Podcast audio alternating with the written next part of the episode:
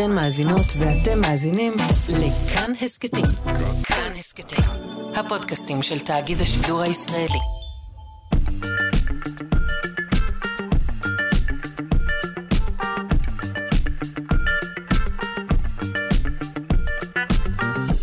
שלושה שיודעים. בוקר טוב לכם מאזיני ומאזינות, כאן תרבות. אנחנו שלושה שיודעים, תוכנית המדע והידע של ישראל, גרסת ה-26 ביולי. אני עמיתי פוקמן, אהיה איתכם הבוקר בזמן ששרון קנטור גם הבוקר בחופשה קצרה, אנחנו מאחלים לה ליהנות. בינתיים נדבר על איך המים הגיעו לכדור הארץ ועל מאובן שנמצא בצפון סין, הוא מתאר תקיפה של יונק לעבר דינוזאור, יונק קטן, דינוזאור קצת יותר גדול ממנו. נדבר גם על מתכת שמצליחה לרפא את הסדקים שנוצרים בתוכה, וגם על הסרט הופנהיימר, ובכלל, מי היה אותו רוברט הופנהיימר, ועל קינות לזכר חורבן בית המקדש, ופינת המתמטיקה, ועוד ועוד ככל שיותיר לנו הזמן. נגיד תודה לכל העוסקים במלאכה, אלכס לויקר, היא ערכה את התוכנית הזאת, טל ניסן ולי צדוקה על ההפקה, דימה קרנצוב הוא על הביצוע הטכני. אפשר למצוא את כאן שלושה שיודעים בדף כאן שלושה שיודעים ברשת, ברשת פייסבוק, וגם נזמין אתכם לדף כאן תרבות בפייסבוק ובאינסטגרם. אם תתנתקו מאיתנו, אנחנו לא נהיה היום בשידור החוזר בשעה שמונה, כי במקום זה יהיה פרויקט מיוחד לתשעה באב בכאן תרבות, אבל אפשר יהיה לשמוע אותנו דרך ההסכת, שיעלה בהמשך היום דרך כל אחת מהאפליקציות ההסכתים. אפשר להתחיל.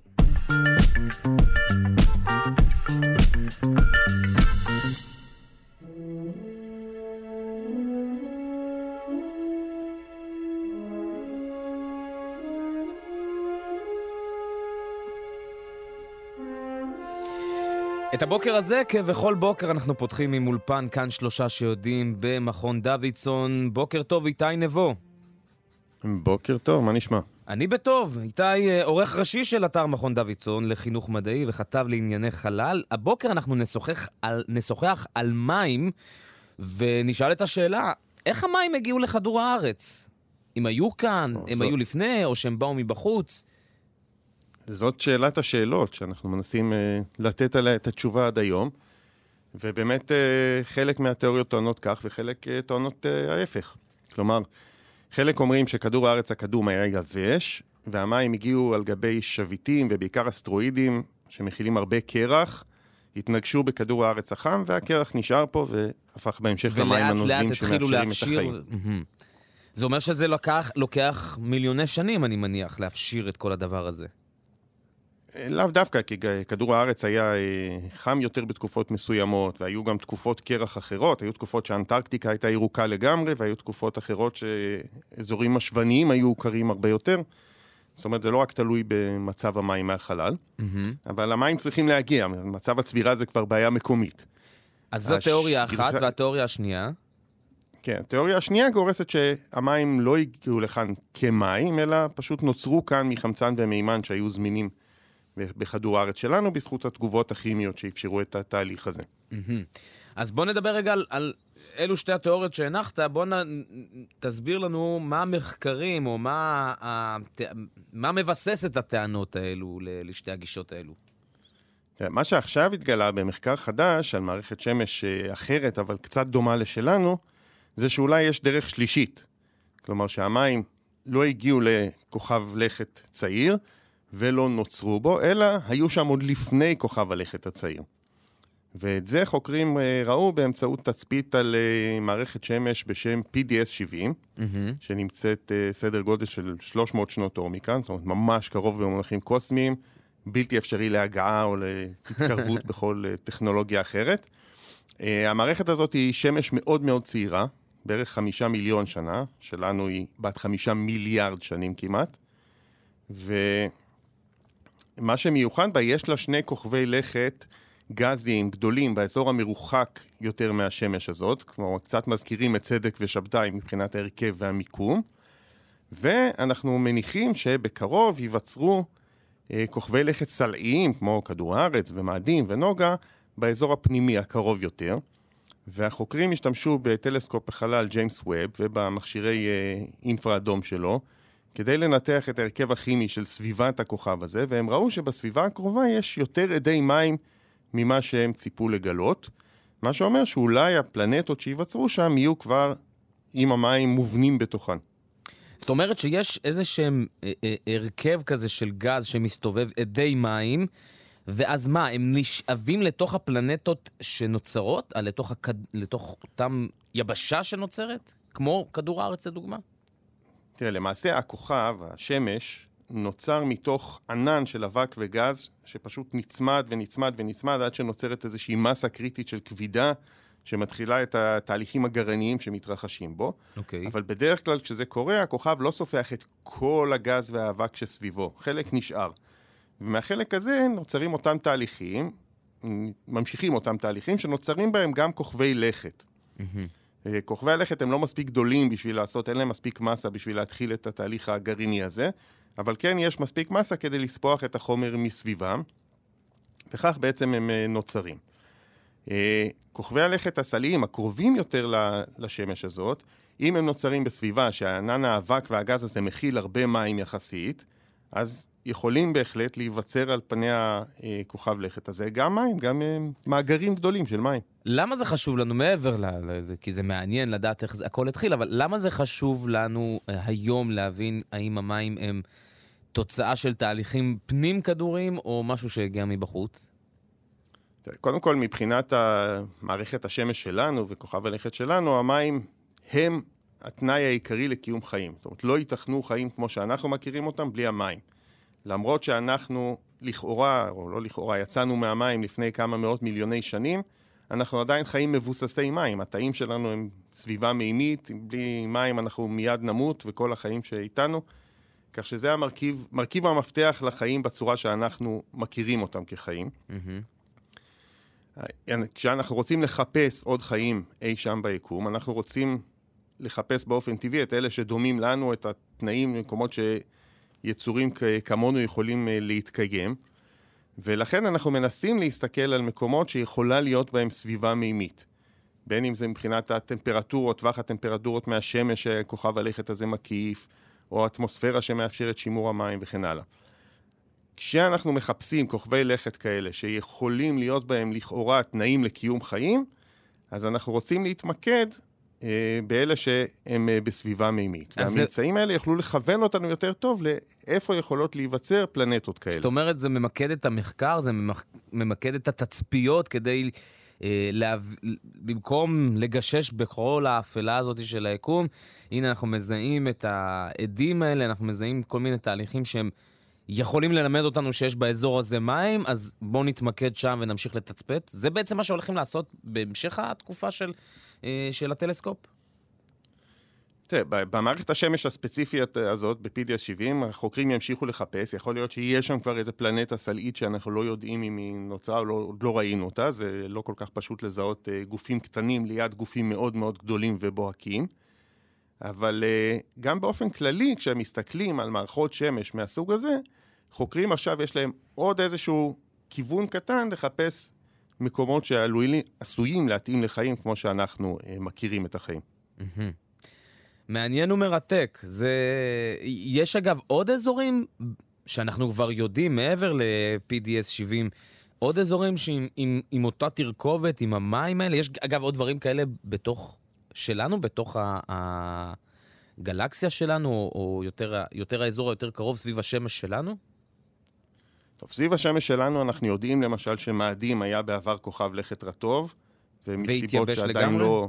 הובררו, הוא התייבש לגמרי, הוא איבד למעשה את רוב האטמוספירה שלו, והמים שהיו עליו פשוט התאדו אה, לחלל. יכול להיות שגם נוגה היה אה, רטוב במידה מסוימת.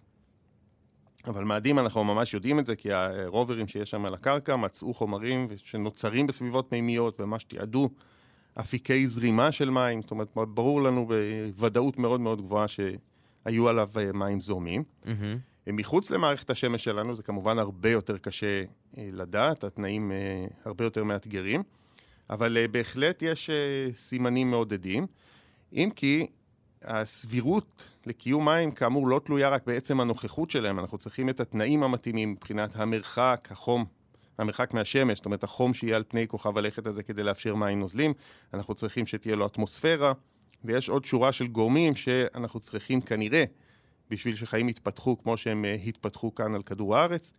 אז יש כמה מערכות שמש מועמדות, אבל עוד לא מצאנו משהו ממש ממש דומה לכדור הארץ. איתי נבו, עורך ראשי של אתר מכון דוידסון לחינוך מדעי וכתב לענייני חלל. תודה רבה לך, בוקר טוב. תודה, ושתו הרבה מים. עכשיו, בימים האלה, אפילו עוד יותר ממה שאתם חושבים. תודה, תודה. לגמרי, גם בחלל.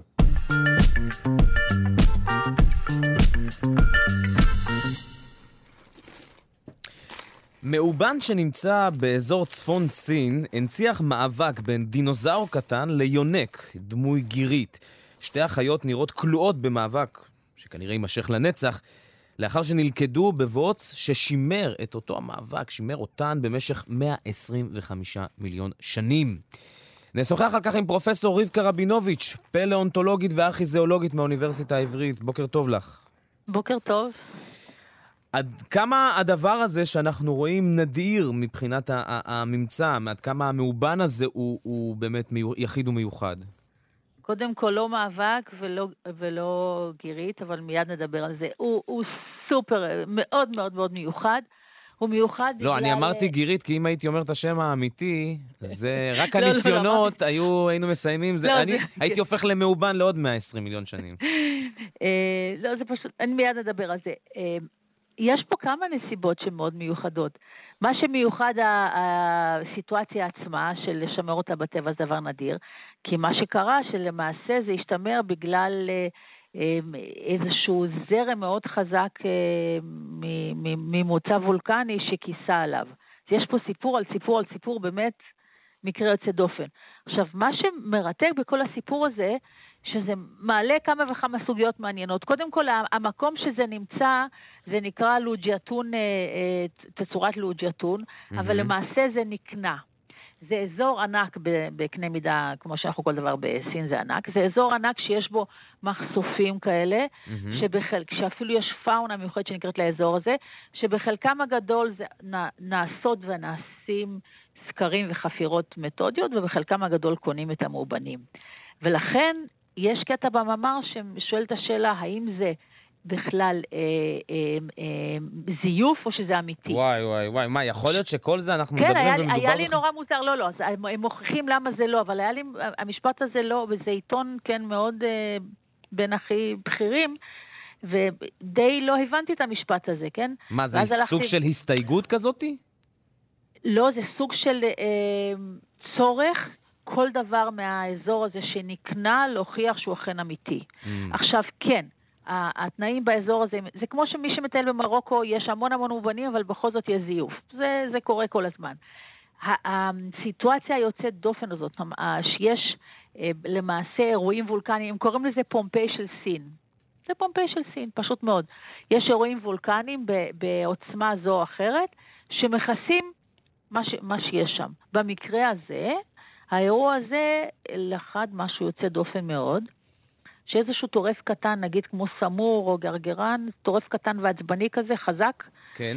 כנראה נטפל לדינוזאור אה, שהוא היה אוכל עשב עם, עם אה, שיניים מאוד מאוד חזקות, מקבוצה שידועים ממנה מאוד פרטים. זאת אומרת, כל משפט שאני אומרת הוא יוצא דופן בעניין הזה. זהו, איך, איך יכול להיות, אה, יונה, אני יודע מה גודל של דינוזאור, אני מעריך ש... לא, אנחנו מדברים על דינוזאור ששקל איזה 20 קילו, והטורף שקל כ-7-8 קילו. לכן חלק מהמאמר דן בסוגיה, חוץ מהתמונות המרהיבות והסיטואציה הזאת שנלכדה בזמן, okay. אוקיי. באמת פומפיי, באמת פומפיי.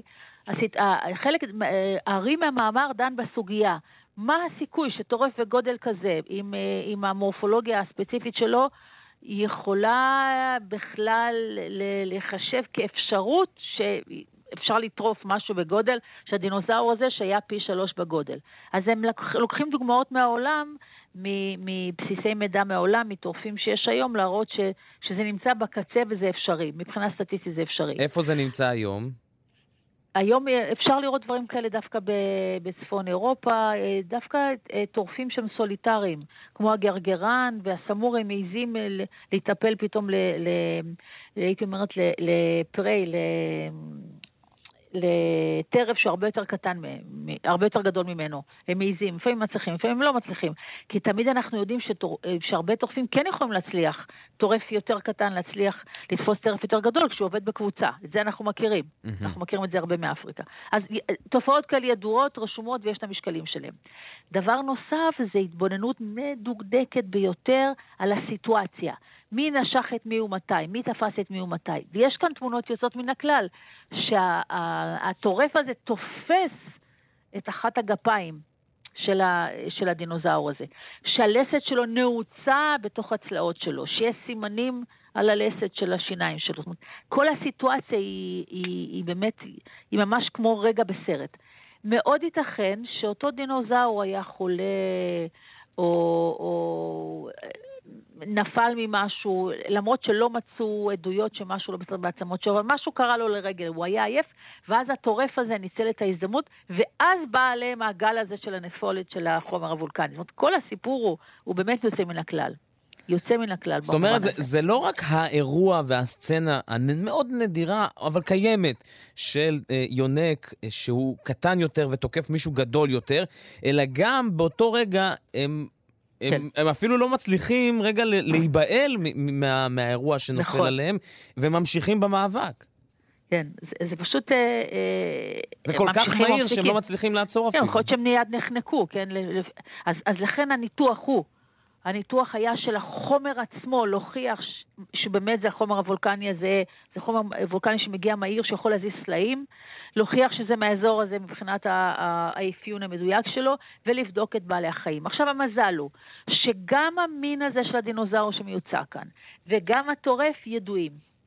המורפולוגיה שלהם ידועה, הגודל שלהם, יש... אה, מאות פריטים, שזה דבר מאוד מאוד נדיר פלאונטולוגיה, מאות פריטים שלמים בגדלים שונים של הקבוצה הזאת של הדינוזאור הזה, גם יותר צעירים וגם יותר מבוגרים, ויש דיון של, יש גם מינים שונים, אני מדברת על המין הזה הספציפי, יש דיון שלם האם הם הלכו תמיד על שניים, בייפדל, או היה להם אפשרות גם ללכת על ארבע, mm-hmm. יש גם על זה עבודות, זאת אומרת, יש הרבה ידע מורפולוגי מדוקדק. כנ"ל לגבי הטורף הזה, שהוא יונק מאוד בסיסי, מאוד מאוד קדום. מה זה לימד אותנו. אבל פרופסור רבינוביץ', מה זה לימד אותנו על האזור, אם, אם בכלל? זהו. זה, זה לימד, בוא, בוא נאמר שיש לנו פה אה, מבט לשלוש סוגיות עיקריות. מה היו היחסים טורפים, אה, מה היו היחסים בכלל יונקים קדומים ו, וחבריהם במרחב, בפרק זמן הזה? מה אנחנו יכולים ללמוד מהסיטואציה הזאת, וגם מה זה אומר על, ה, על התצורה הזאת. עכשיו, התצורה הזאת היא פשוט אה, פלא. משום שמה שאנחנו בעיקר לומדים ממנה זה על בעלי חיים קטנים. אני לא מדבר פה על דינוזאורים ששקלו כמה טונות. אנחנו מדברים על פריטים קטנים, ואנחנו לומדים על האקולוגיה בצורה הרבה יותר פרטנית. בעלי חיים קטנים ככלל משקפים טוב יותר את הסביבה. הם יותר רגישים לסביבה, הם יותר מאוקלמים לסביבה או לא מאוקלמים אליה, אבל השינוי לאורך החתך, אם אנחנו נעקוב אחרי בעלי חיים קטנים, נקבל הרבה יותר אינפורמציה מאשר מבעל חיים גדול שנודד ביום אחד כמה קילומטרים. Mm-hmm. ולכן, זה אני קוראת לזה בשיעורים שלי אלת השימור. אלת השימור גרמה לכך שיש לנו כזה שימור מדהים, ואנחנו יכולים לקבל אינפורמציה מדהימה. בדרך כלל אפשר לרדת גם לרזולוציות, אפילו היום של אה, ממש יצורים עוד יותר קטנים, יצורים שלאו דווקא היה להם חלקים קשים בגוף, על מנת להבין מה היה הסובב. מהבחינה הזאת זה, זה עוד, עוד נקודה אחת לאתר המדהים הזה, שיש ממנו מאות מינים שזוהו. Mm-hmm. האתר, אני, אני אומרת את זה בצורה כללית, כי זה לא אתר בגודל שאנחנו חושבים בארץ, שיש לו שער של רשות שמורות הטבע והגנים, אלא זה משהו ב, באזור גדול. זה קצת כמו, נשמע העניין, כמו ספארי כזה של... אה, מאוד של, גדול, כן. וצריך לזכור שיש את העניין של חפירות מדעיות, לעומת, איך הם קוראים לזה? חפירות מאוד מושקעות, שלא לומר ש... אה, אוספים את הדברים האלה ומוכרים אותם אחר כך. זה קורה במקביל, שזאת בעיה בפני עצמה. ושאלה נוספת, זה לא רק ספציפית האתר, בכלל הסינים, עד כמה הם אמינים, אם, אם הפעם היה צריך ממש להיאבק כדי להוכיח שזה, שזה אז אמין. אז עכשיו אני חושבת שיש אה, שני מסלולים, משני מסלולים שמתקיימים במקביל. הרמה המדעית שלהם רק עולה ועולה, הם עושים שיתופי פעולה עולמיים, גם פה זה שיתוף פעולה עולמי, ושמות סינים הנפוצים ביותר אה, בעיתונות שנחשבת הכי, הכי נחשבת בעולם המדעי של הפלאונטולוגיה. אז יש דור שלם של חוקרים אה, שהם חוקרים אמיתים, ובמקביל יש עדיין כל הזמן ניסיון ל- למכור דברים ולזיופים. ש- מהמם. שתי המגמות האלה מתקיימות במקביל, אבל אני לא סיימתי את שלושת הסעיפים שלי, כי רציתי לומר שזה גם מאוד מרתק זה, אל- להבנה שלנו, יונקים, יונקים ו- ואחרים, וזה מאוד מעניין לראות את הספרות. כיוון שאנחנו יונקים, נכון? אז תמיד אומרים כמה יונקים היו מוצלחים, ואיך מההתחלה הם היו נהדרים, ו- ויש לנו גישה מאוד uh, להאדיר את היונקים. במחקר לחלוטין, ואכן גם המאמרים שדנים בכך. זה לא המקרה היחיד שאנחנו מוצאים דינוזאורים ויונקים. יש uh, כמה אתרים של טביעות, טביעות הרגליים. מהמם. יש מקרה אחד שדינוזאור בנה, ב- בלה יונק, ויש איזה מקרה שיונק יש לו קטע של דינוזאור. יש אינטראקציה ב, ב, במרחב, משום שתמיד ה, הדעה הייתה שדינוזאורים היו למיניהם, גדולים, קטנים, מעופפים וכולי, ויונקים תמיד דמיין אותם כמו חדף, וזו תמיד התמונה שאנחנו מראים. חדף חי בלילה בשקט וניסה להתחמק מהיונקים הגדול, מה, מהיצורים הגדולים. כאשר הדינוזאורים נכחדו, היה להם את כל השטח פתוח. היום אנחנו יודעים שזה לא לחלוטין מדויק, עובדה, ויש אפילו תופעות, כשאנחנו כן יודעים שזה חלק מההאדרה של היונקים, יש לנו יונקים שהם אה, אה, אה, הם, אה, חופרים, יש לנו יונקים שנמצאים בסמוך למים, יש לנו יונקים שקצת יכולים לשחות במים. כבר בשלב הזה אני מדברת, מאוחר יותר כן. כמובן. יש לנו גם את אלה שיכולים ל- ל- ל- ל- לעוף סוג של תעופה, gliding, אז גם את זה יש לנו, כבר מה- מהשלבים הקדומים. אז זה- זה נותן לנו עוד אינפורמציה גם על יונקים. טוב, זה, זה, אנחנו יונקים, אז המחקר שלנו תמיד יהיה ברור. כנראה מוטה, מוטה לטובת היונקים. לחלוטין. פרופסור רבקה רבי, רבינוביץ', פלאונטולוגית וארכיזיאולוגית מהאוניברסיטה העברית, תודה רבה לך. בבקשה.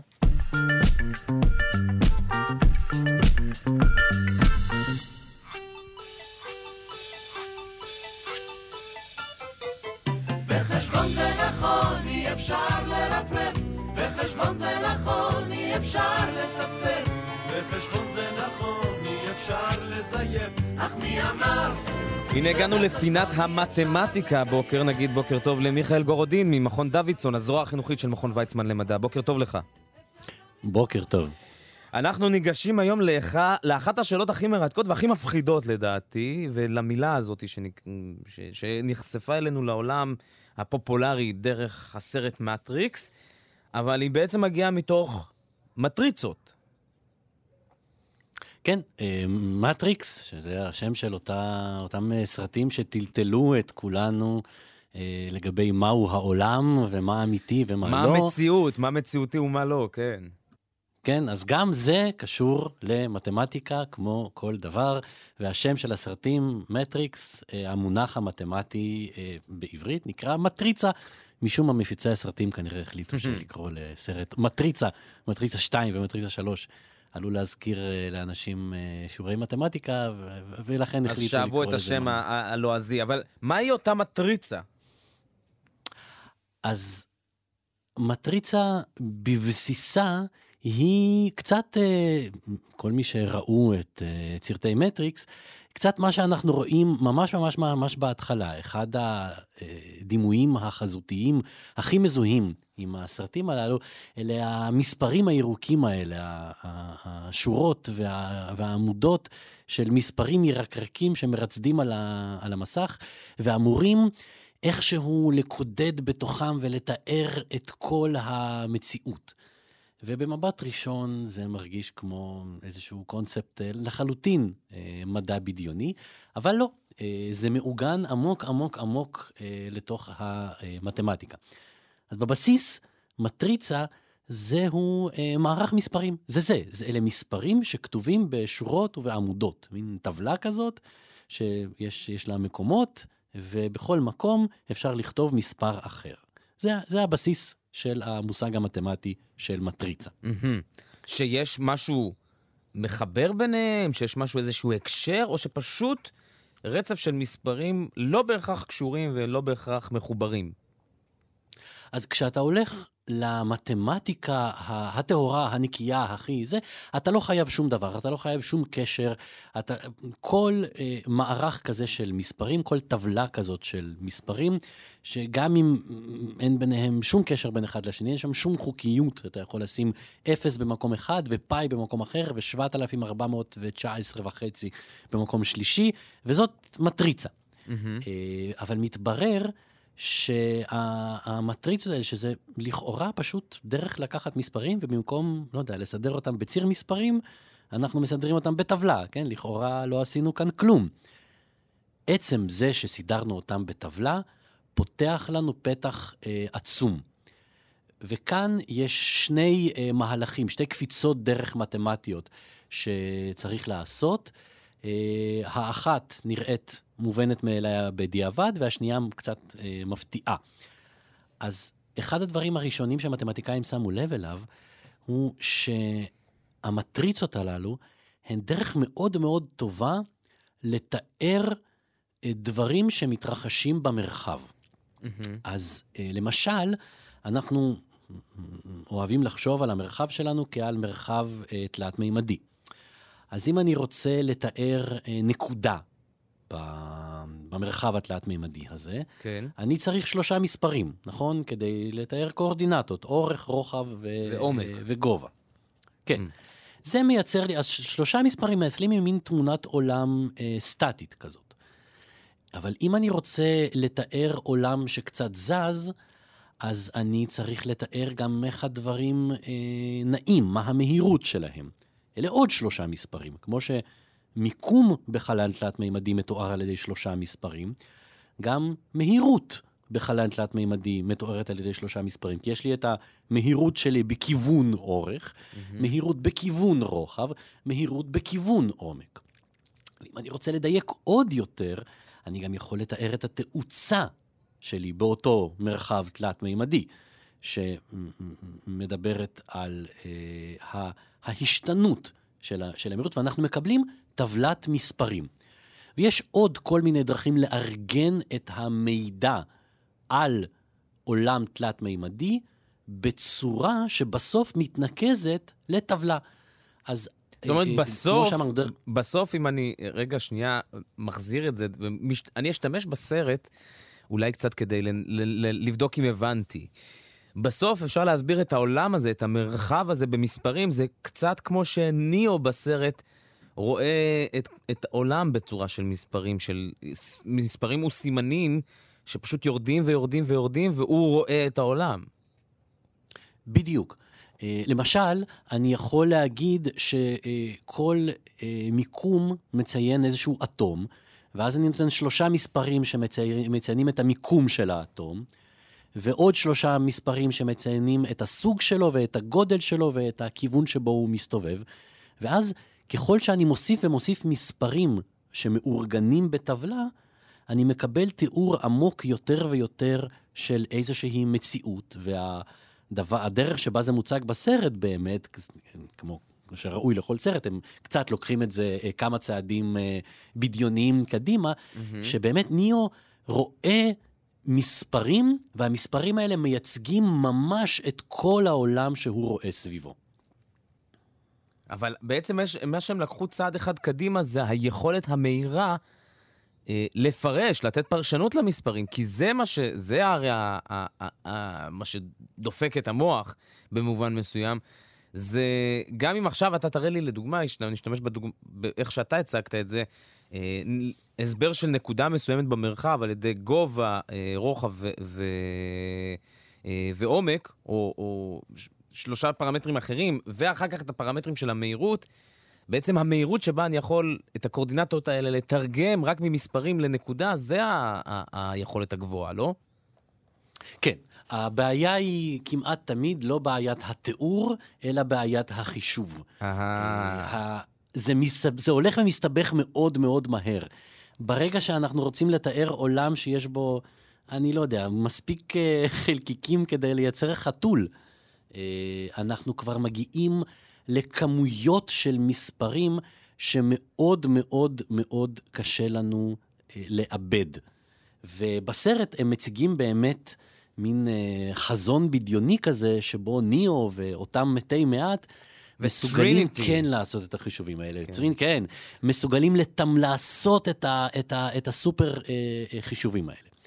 מה אנחנו כן יודעים לעשות? זה לא נכון שאנחנו לא יודעים כלום, אז נכון שלעשות חישובים מוחלטים כאלה, לתאר את כל העולם באמצעות המטריקס, זה, זה מורכב מדי אפילו למחשבים הכי מתוחכמים שיש לנו היום, וברמות, זאת אומרת, זה אפילו לא קרוב, כן? Mm-hmm. לא, לא, לא מתקרבים לשם. אבל הדבר הזה הוא עדיין מאוד מאוד שימושי. יש אספקטים של המציאות, היבטים מסוימים של המציאות, שבהם התיאור הזה, המטריציאלי, תיאור המציאות כמטריצה, זה מה שעושים. יש לזה המון המון אה, דוגמאות בתחומים של אה, בקרה אווירית, כשעוקבים אחרי מטוסים בשמיים.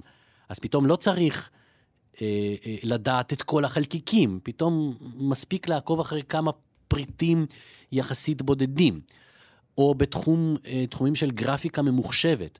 כל פעם שאנחנו מסתק... מתבוננים על סרט או גרפיקה שבה אה, חפץ תלת-מימדי מסתובב, או זז, או מתנפח, את כל זה עושים בעזרת מטריצות.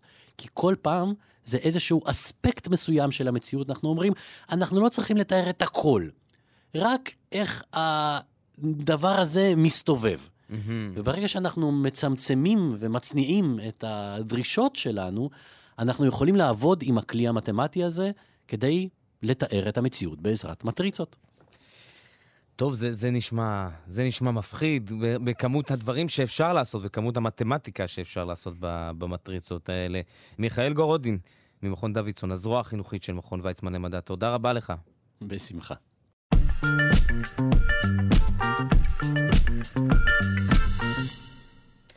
טוב, אנחנו נעסוק אה, אה, מטבע הדברים לקראת אה, תשעה באב ב, בכמה אייטמים, כמו אתמול, גם היום, בנושאים, בחורבן, בסכסוכים.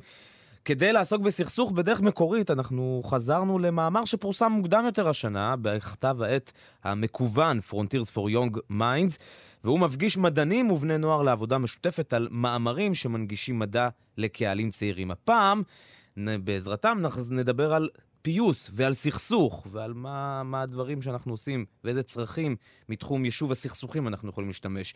איתנו שניים, אה, פרופסור נורית שנבל, פסיכולוגית חברתית מאוניברסיטת תל אביב, שלום לך. שלום, בוקר טוב. וגם אה, פלג אלון, סוקר צעיר מהיישוב רעות, עולה לכיתה ז', נכון?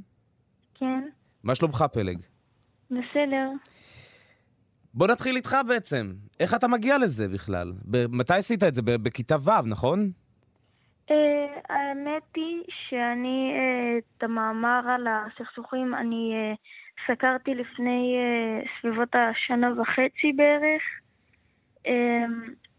המאמר השלישי שסקרתי. אה, כבר סקרת לפני כן עוד מאמרים? כן, סקרתי כבר שניים לפני כן. בואו נדבר רגע על, על המאמר הזה, ושהופך באמת, זה מעניין, כי זה הופך לרלוונטי בימים כאלו, על יישוב סכסוכים, ואני רוצה, רוצה לשאול בכלל על המאמר עצמו, אותך, פרופסור שנבל, למה אנחנו מסוכסכים? למה אנשים צריכים סכסוכים בכלל? כן, בגדול התשובה היא אה, על שני דברים. בעצם אנחנו רבים על, יש מה שנקרא אה, סכסוך על משאבים ריאליסטיים, קונקרטיים, אז אנחנו רבים על אדמה, אנחנו רבים על מים, על רכוש, על כסף, ויש סכסוך שהוא נקרא על משאבים סימבוליים, אה, שזה סכסוך, סכסוכים על זהות, על אה, נגיד מי הטובים ומי הרעים בסכסוך או בקונפליקט, דברים כאלה. זאת אומרת, מה הצביון שיהיה, אם זה במדינה, נגיד, מה הצביון שאנחנו רוצים, האם היא יותר יהודית או יותר דמוקרטית, אז זה יותר סכסוך על ערכים. למרות ששני הדברים הרבה פעמים משולבים, זאת אומרת הערכים נגזרים מהם גם, נגזרת מהם גם איזושהי חלוקה של משאבים קונקרטיים, אבל בגדול מקובלת ההבחנה בין משאבים ריאליסטיים לסימבוליים. תכף נדבר על, על מודל שאת, שאת מציעה באותו מאמר על, כדי להתפייס, אבל עוד, עוד רגע, עוד שלב אחד לפני. כן. תמיד נמצא על מה להסתכסך? זאת אומרת, זה ממש כמעט צורך פסיכולוגי שלנו למצוא איזשהו אה, אה, משהו לריב עליו? כן, יש טענה כזאת, זאת אומרת כי חלק מהסכסוך הוא באמת נובע מתוך אה, אה, שאיפה לזהות חברתית. חבר... דרך אגב, אם אני מדברת במילים שהן לא ברורות, אז תגידו לי, כי אני ככה אולי... בוודאי, בוודאי. בזה. אה, אה, יש אה, חלק, חלק הוא בעצם סכסוך באמת על זהות, על מי הצודק ומי הלא צודק, ואז במובן הזה, או מי טוב יותר מאחר, ואז במובן הזה יש באמת טענה שתמיד יהיו סכסוכים, גם, כש, גם כש, כשאין... אה, אה, או גם כש, כש, כשיש יחסית אה, פחות אה, מחלוקת על משאבים קונקרטיים. אבל כמובן שהסכסוכים מתעצמים כשיש גם סכסוך אה, על משאבים אה, ריאליסטיים, כמו למשל, נגיד, טריטוריה, שזה במקרה של הסכסוך הישראלי-פלסטיני, למשל. באיזה שלב מתחיל שלב הפיוס, או, או שלב שבו שני הצדדים... זה, אי אפשר לדבר על זה ולא לחשוב על, על, על, על הימים האחרונים, כן? אבל באיזה שלב מתחילים גם לגשר, לא רק למצוא מה, מה מפריד כן, ומה מסכסך? אני חושבת, זו, זו, זו מסקנה פסימית ככה שלי, אה, היא דווקא לא נובעת מתוך המחקר שלי, אלא זה, זה יותר מתוך אה, אה, ההבנה שלי, נגיד, את המציאות. פיוס יכול להתקיים רק כששני הצדדים מאמינים שהם ישיגו יותר מפיוס מאשר בעקבות אה, אה, כוח. זה מה שאת כותבת בעצם על, על ביסוס הפיוס על צרכים, נכון? אה, יש קודם, קודם כל, זאת אומרת, השאלה אם אתה חושב שאתה תשיג יותר באמצעות אה, כוח, אם אתה חושב את זה, אז אין לך סיבה להתפייס. זאת אומרת, כי לפעמים זה לא ש... שאני חוקרת פיוס, אבל אני לא חושבת שתמיד פיוס בכל מצב הוא האסטרטגיה הכי יעילה, אלא זה תלוי באיזה סיטואציה אתה נמצא. אז, אז פיוס אפשרי רק כששני הצדדים מאמינים שהם ישיגו יותר באמצעות פיוס מאשר באמצעות אה, אה, אלימות או כוח. Mm-hmm. אז מה, מה, מה או השלב... מאבק, זה לא חייב להיות מאבק אלים, אבל... אז מה, אומרת- אחד הצדדים, אחד הצדדים, או מישהו מבחוץ, איזה מגשר, צריך לבוא ולהראות לשני הצדדים, או לכמה צדדים, שנשיג יותר באמצעות פיוס, ואז מתחיל בעצם השלב הזה? כן, אם זה נכון, זה לא תמיד נכון שמשיגים יותר באמצעות פיוס. לפעמים אתה יכול להשיג יותר באמצעות הכנעה של הצד השני. זה קורה. אני חושבת שנגיד אפשר להגיד אולי, לא יודעת, הרי תמיד נותנים את הדוגמה הקלאסית של צ'מברלין, שהוא התפשר עם היטלר כדי להביא שלום בדורנו, זאת הייתה המחשבה שלו, והוא טעה. אז זה לא תמיד, זאת אומרת, חלק מהקושי בפיוס זה להבין האם אני בסיטואציה שבה אני אשיג יותר על ידי כוח, או אשיג יותר על ידי... אה, אה, פיוס. זה מאוד קשה לדעת, זאת אומרת, מצב הידע המדעי הוא לא כזה שמאפשר לנו להגיד מתי אנחנו כאן ומתי אנחנו שם. תסבירי לנו אבל את המודל שאת מציגה, את המודל הפיוס מבוסס הצרכים. כן, המודל שלי הוא מתייחס למצבים שבהם שני הצדדים יש להם מוטיבציה להתפייס. זאת אומרת ששוב, לא, לא, אני לא חושבת שכרגע, נגיד בישראל אנחנו במצב הזה, אבל בעיקרון, אז נגיד זה מודל שמאוד מתאים למשל לקנדה. אה, יש עוולות היסטוריות כלפי העמים הילידיים, ו- ומרבית הלבנים אה, מצטערים על מה שהקבוצה שלהם עשתה. אה, העמים הילידים בטח מצטערים על זה, ואז השאלה מה המחסומים הרגשיים שאפשר להתגבר עליהם, או איך צריך להתגבר עליהם אה, כדי להגיע לפיוס. אז המודל שלי מתאים למצבים כאלה, ויש מצבים כאלה לא רק בהקשר אה, של, של יחסים בין קבוצות, אלא גם למשל, אני חושבת שזה מודל שהוא יכול היה מאוד להתאים לנפגעים של אה, אה, טעויות רפואיות, או, או נגיד, כי בסך הכל אנשי הצוותים הרפואיים, הם עושים טעויות כחלק מהעבודה שלהם, לא, לא כי הם אה, לא אכפת להם, אלא כי, כי זה באמת, בכל עבודה אנחנו עושים טעויות, ואז נגיד מנגנון של פיוס, אה, כמו שאני מדברת עליו, יכול להתאים למפגש בין, ה, הנפ... בין בעצם הנפגעים מה... מה טעויות לבין הצוות הרפואי. כי אנחנו בעצם יכול... מבינים שגם אם נפגענו מטעות, האינטרס שלנו, או הצורך שלנו, הוא, הוא דווקא להיות איתם ביחסים טובים, כי הם, הם עדיין הדו, הסיכוי הטוב ביותר שלנו לשרוד, או של קרובינו. גם, וגם כי, כי בעצם, כי, כי, כי יש, זאת אומרת, יש איזה, יש... חלק מהצורך של הנפגעים הוא, הוא קודם כל שיכירו בזה שנעשה להם, שנעשתה טעות וש, ושהם נפגעו ושמה שקרה הוא לא בסדר.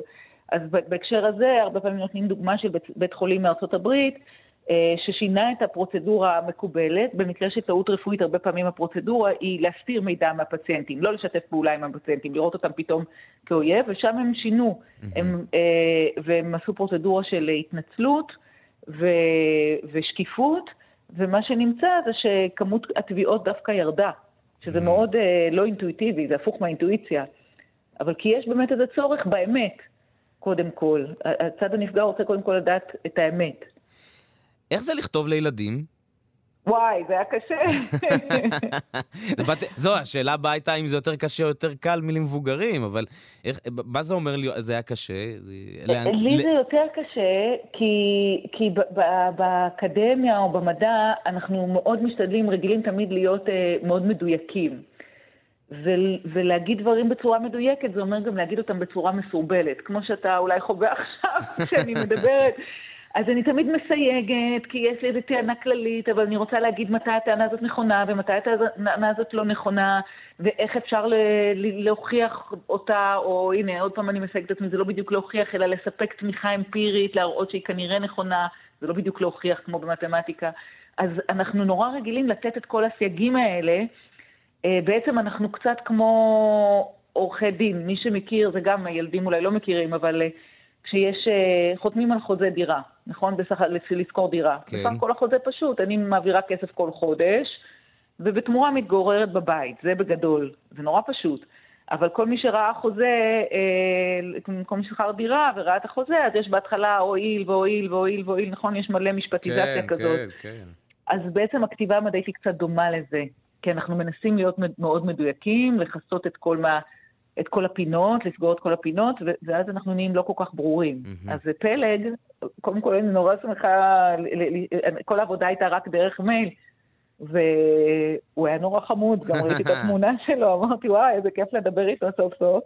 אז רגע, אה, הוא פל- עזר לי לפשט. פלג, אה, איפה אתה נכנס לסיפור? מה זה אומר להיות סוקר?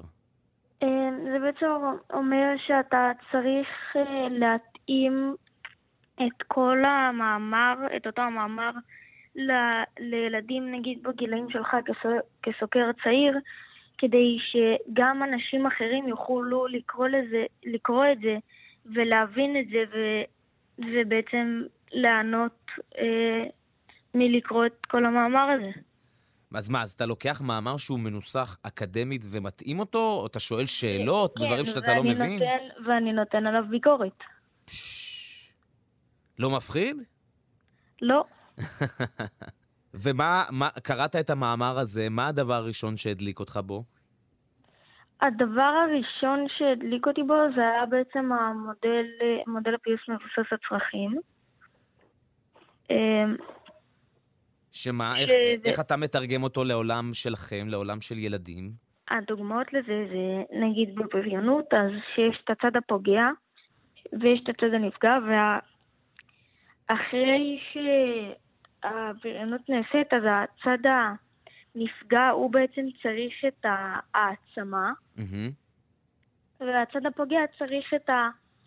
כביכול קבלה לקהילה. Mm, זאת אומרת, שני ותחושת צרכים, השייכות שלו לקהילה. שני צרכים שהנה נפגשים, ועל פי המודל הזה רק צריך להציג בפניהם ולהראות שיהיה להם, נכון. ירוויחו יותר מהפיוט. נכון, ואז לכל אחד יש את הנכ... לכל צד יש את הנכונות להתפייס.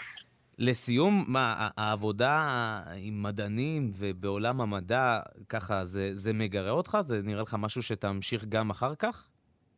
אה, כן, זה... זה תחומים מאוד מאוד מעניינים. איזה יופי.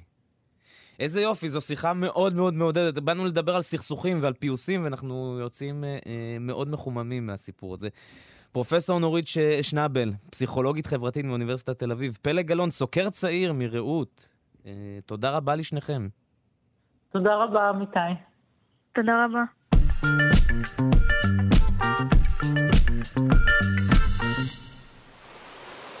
אם חשבתם שאתם מקובעים כי אתם גרים בבית שלכם כבר תקופה ארוכה, או לא זזים, או יוצאים לאותו מקום לחופשה, בואו תלמדו על צבי הים. צבי הים נודדים כבר שלושת אלפים שנה לאותן נקודות בים התיכון.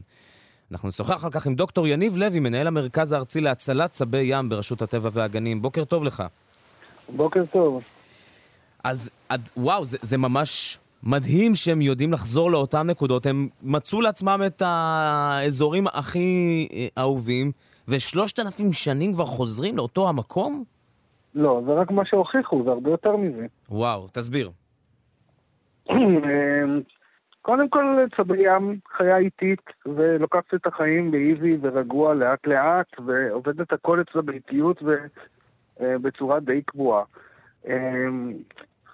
בים תיכון יש אזורים אה, שמתאימים לצמחייה מסוימת לגדול בצורה כזו או אחרת, עם מגוון אה, של צמחים אה, ספציפי, שהוא בדיוק מה שהם אוהבים, והם אוהבים להיות שם, אז הם, אז הם שם. העולם אה, מתגלגל, אתה יודע, החיים עוברים, והם עוברים והם נשארים שם, כי הצמחייה נשארת שם. כל עוד אנחנו לא עשינו שינויים, ורק בזמן האחרון, עם ההתחממות הגלובלית, אולי אנחנו הופכים לשינו, עושים שינויים מהותיים, אין להם סיבה ללכת משם. כמו שהנדידה בסוואנה באפריקה אה, נמשכת אה, גם אלפי שנים, של הזברות של כל אוכלי העשב ב... ב... בכל, בכל אפריקה. על איזה מקומות אנחנו מדברים באזור ים התיכון? המחקר המדובר הוא על אה, מול אה, חופי אה, מצרים לוב, פחות או יותר. עכשיו, מה, הם לא בודקים מקומות נוספים?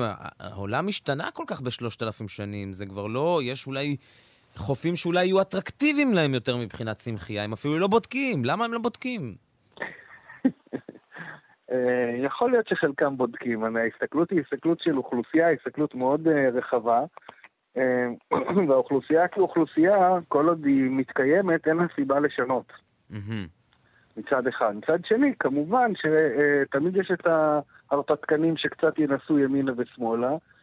ההרפתקנים גם הם אלו שיכול להיות ש... ישלמו במחיר חייהם על ההרפתקנות הזאת שלהם מצד אחד. מצד שני, יכול להיות שהם יבססו אוכלוסיות חדשות במקומות אחרים. זה לא מונע מלהמשיך להתקיים על, האוכלוס... על האוכלוסייה היציבה שתמשיך להתקיים על מקורות המזון הקבועים שלה, שתמיד היו שם. יש גם נקודות כאלה באזורים שלנו, או שזה בעיקר במצרים ובלוב? זה אותו דבר. האזורי המרעה של מצרים, לוב, זה, זה ישראל, זה בעצם זה אנחנו. יותר, אה, זה, כן, זה מדף היבשת של הפינה, لا, אתה יודע, הפינה הדרומי-המזרחית של ים תיכון. למה אני שואל את זה? כי אנחנו יכולים לשלוט רק מה שאצלנו. אה, אז אני אשאל קודם כל האם אצלנו, והאם אחר כך יש איזושהי ראייה מרחבית, האם אצלנו מבינים את זה מקבלי ההחלטות, אה, כלומר, הממשלה, המשרד לאיכות הסביבה, ועוזרים לשמור על המרחבים האלה ולא לפגוע, לא לבנות בסביבתם, כדי באמת לאפשר לצבים להמשיך את המורשת הזאת ולהמשיך את, ה, את הידע והניסיון להגיע לאותו המקום. חייב להגיד שבימים אלה קשה לי לענות לך על מה שאתה אמרת, אבל אני אנסה להתייחס לזה בצורה קונקרטית. לא, לא בהכרח, אגב, באמת בימים אלה. אני, אם אנחנו מבינים את זה כ... לאורך תקופה, תראה, אנחנו, אנחנו מודעים לזה שהם שם. אה, יש, אה, בשנים האחרונות אה, אנחנו רואים ירידה באוכלוסיות של, של הפלורה, של האצות ועשבי ים, כאילו צמחים עילאיים וירודים בים. יש קצת שינויים שאנחנו כן מתחילים לזהות אותם. יש פגיעות, כמו לדוגמה פגיעה על ידי מכמורתנים שגורפים את הקרקע באזורים שהם עובדים, הם בעצם גורפים את הקרקע ומונעים מצמחייה בעצם להתבסס ולגדול מחדש. אה, אם תיקח 20 שנה, 30 שנה אחורה, אז uh, המכמורתנים היו גורפים uh, גם משדה ים, כשהם היו מוציאים את שלל הדייג שלהם. היום כשהם מוציאים את שלל הדייג אין זכר לעלה. Mm-hmm. כשהם מוציאים, זאת אומרת שבאזורי הדייג של ישראל, לצערי היום, אנחנו צמצמנו מאוד את אזורי, את, את הצמחייה ואת אזורי ההאזנה של צבי הים שמדובר עליהם במחקר הזה. ואנחנו יודעים איך הם מגיבים לזה? הצבים? האוכלוסייה שלהם אה, לא מצליחה להתאושש. זאת אומרת, אם היא ממשיכה להגיע לאותו המקום גם במחיר של הסכנה? הם לא מודעים לסכנה, הם לא קודם מודעים. כל. הם לא מודעים לסכנה הזאת. זה שאתה יודע, פתאום מישהו בא וכותב אותם מלמעלה, אין להם מושג מאיפה זה מגיע. הם לא מודעים לו, ולכן אה, המצב שלהם לא מדהים. אה, מתאושש יחסית מציד מאוד אינטנסיבי שהיה בשנות ה... ה... בין מלחמת העולם הראשונה לשנייה למעשה. הניצוד הוא בישראל בין, זה, לא עוד, זה עוד לפני מדינת ישראל, זאת פלסטינה, אבל uh, צעדו כאן בין מכמורת לעכו כאלפיים צבים מדי שנה. בין מלחמת העולם הראשונה לשנייה כ-30 אלף צבי ים ירוקים ניצודו למטרות uh, uh, מסחר, בעצם לייצוא. לאירופה, כי זה היה נחשב לבשר אה, איכותי מאוד לאצולה ולמלוכה האירופאית. אה, זאת הייתה ההכחדה הגדולה מאוד שהייתה, וזה היה ממש ציד, אה, אתה יודע, דייג, ציד, איך שתקרא לזה, מאוד נקודתי. מאז האוכלוסייה לא מתאוששת, וברגע שאזורי ההאזנה שלהם גם נפגעו, זה לא עוזר להם להתאושש. אתה יודע, גם זה, במקום אלה לא מצליחים באמת להתרומם, אלא הם בקושי אה, מצליחים להתקיים אה, באוכלוסייה המאוד מאוד קטנה שקיימת כרגע. אז זה המ... רשות הטבע והגנים היום, אנחנו הקמנו, לצו הים הירוק, הקמנו גרעין רבייה בשנת 2002, אה, היום, כמו שאתה יכול להבין, זה כבר בני 20 21 שנה, הם התחילו, הם מתחילים, הגיעו לבגרות מינית סוף סוף, ומתחילים להתרבות, ואנחנו בעצם מנסים לאושש את האוכלוסייה גם בצורה כזו, שאנחנו בעצם מוסיפים אבקואים ל- ל- ל- ל- לקינים שמוטלים בחוף בצורה טבעית, כדי להגדיל את האוכלוסייה, כדי לתת, להגדיל את הצ'אנס בעצם. החזרתיות הזאת והניסיון הארגוני אפילו, אני אגיד, של, של, של צבי הים האלה, ייחודית לצבי הים בים התיכון, או שרואים את ההתנהגות הזאת גם בצבי ים במקומות אחרים ב, על הפלנטה הזו? הכל אותו דבר, מבחינת צבי ים, הם לא יודעים שהם בים תיכון, אה, האוכלוסיות מתנהגות די דומה, אה, הם, אתה יודע, יש להם את אזורי ההזנה שלהם, אזורי הרבייה שלהם, והם בעצם נודדים, בבגרותם, הם, הם נודדים בין רבייה להזנה. אה, כשיש אזור הזנה גדול, פורה, שטחי מרעה ענקיים, שמהם הם ניזונים, אז בעצם זה, זה הופך להיות נקודה מאוד חשובה. ושם הם מתקיימים כאוכלוסייה.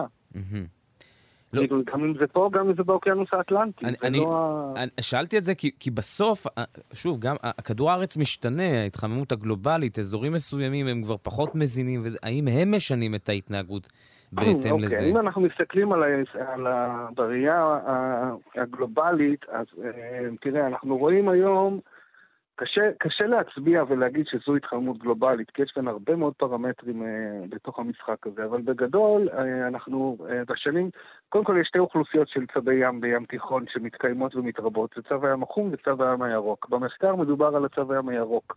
אוקיי. אמ, אבל בצו הים החום, שהאוכלוסייה שלו יותר גדולה בים תיכון, היום אנחנו, מה שאנחנו רואים זה שיש אה, קינים בחופים אה, שבעבר לא היו. אה, וזה בעצם התרחקות, זאת אומרת, אם פעם רוב הקינים היו אה, בצפון אפריקה ומזרח אה, ים תיכון, זאת אומרת, ישראל, לבנון, סוריה, טורקיה, יוון, היום אנחנו מתחילים לראות הטלות גם במלטה, בברצלונה, באיטליה, בחופים שבהם לא היו בעבר הטלות, או לפחות לא תועדו מעולם הטלות, והיום אה, בברצלונה השנה יש שישה קינים. ומה זה מלמד על, על, על, על... כאילו, מה אנחנו יכולים ללמוד מזה? שהאוכלוסייה בעצם מתפשטת לאט לאט ומגיעה לאזורים שלא הייתה בעבר, ויכול להיות כתוצאה מזה שהאוכלוסייה מתאוששת, אה, ופשוט יש יותר ויותר פרטים, כמו ששאלת קודם, אז יש את אותם אה, צבים הרפתקנים שיוצאים קצת מעבר לנורמל כדי לחפש להם אה, בית חדש, ומטילים בחופים שבעבר לא הטילו. וככה בעצם אוכלוסיות יכולות בעתיד להתבסס ולצמוח. אז זאת אומרת, זה יכול להיות מעין מענה לבעיה של ההתחממות הגלובלית, בזה שבעצם האוכלוסייה לאט לאט נודדת לאזורים אה, שפעם לא היו מתאימים לרבייה, מבחינת הטמפרטורה של הקינים באדמה לדוגמה, או מפגעים, והיום אה, הטמפר... הטמפרטורות עלו, ולכן מתאים להם ל- ל- להתרבות גם בחופים כמו של ספרד ואיטליה, שפעם היו קרים יותר. ועכשיו אנחנו גם צריכים להתחרות על התיירות של הצבים, זה כבר לא רק של בני אדם, להמשיך לשכנע אותם שאצלנו יותר אטרקטיבי. נכון.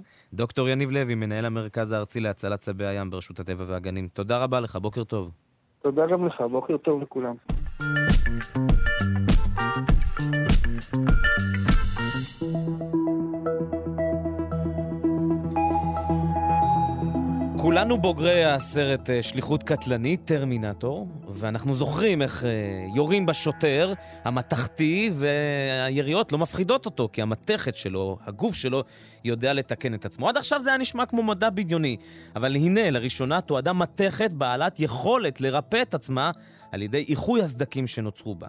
נשוחח על כך עם פרופסור דורון נווה, מקים התוכנית להנדסת חומרים בפקולטה להנדסה באוניברסיטת בר אילן. בוקר טוב לך. בוקר טוב. זה ממש כמו, כמו שאנחנו זוכרים משליחות קטלנית, נכון? מתכת ש, שמצליחה לרפא, למלא את החסר. אה, לא ממש. אה, עכשיו. תדייק, עכשיו. תדייק אותנו. אולי בעתיד.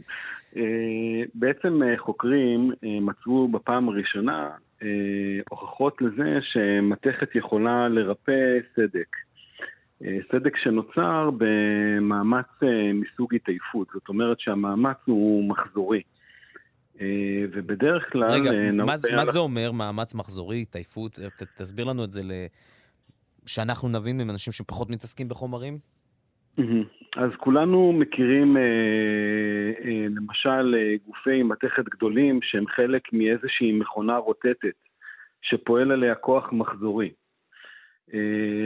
ואותו כוח מחזורי שגורם לגוף מתכתי גדול לרטוט כתוצאה מזה שפועלים עליו כוחות אה, גורמים להתעייפות של החומר. אה, ובעצם אה, יש מספר מחזורים מסוים שאחריו אה, מתחילים להתפתח אה, סדקים אה, זעירים, ואותם סדקים זעירים יש להם אה, נטייה לגדול ולהתקדם, ובסופו של דבר ליצור אה, סדק מקרוסקופי שאנחנו יכולים לראות אותו בעין ושבר, בסופו של דבר. ולכן מושקעים מאמצים אה, מאוד גדולים אה, בכדי שתהיה את האפשרות גם לחזות מראש באיזה שלב גוף כזה יתעייף, למשל כנפיים של מטוס או דבר מהסוג הזה, זה מאוד חשוב לנו לדעת, או מרכב של רכב. ופעם ראשונה בעצם בדיווח הזה מצאו אה, הוכחות לזה ש... בעצם בשלבים הראשונים שנוצר סדק, ממש בגדלים הננומטרים אה, של אה,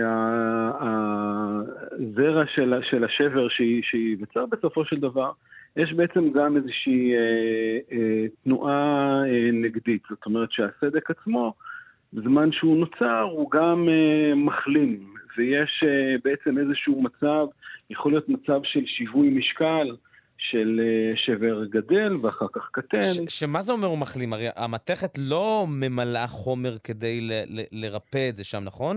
היא, היא מה, היא לוחצת מהצדדים כדי שזה ייסגר פשוט? כן, בדיוק. זאת אומרת, העניין הוא שהייחודיות שה- בתצפית הזאת שהתבצעה, היא שהסדק לא נסגר כתוצאה מזה שכיוון הפעלת הכוח התהפך בגלל המחזוריות שלו.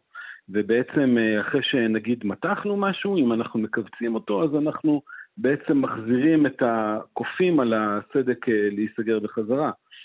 אבל במקרה הזה, הם ראו שגם כשהם, אה, נניח הסדק מתחיל להיווצר בגלל מתיחה, אז גם במצב שהדגם מתוח באופן סטטי, הוא, הוא, הוא נסגר מעצמו. אוקיי, mm-hmm. okay, בלי שיהיו כוחות חיצוניים ש... יתרמו לכך, בוא נאמר, או יכפו עליו, אוקיי?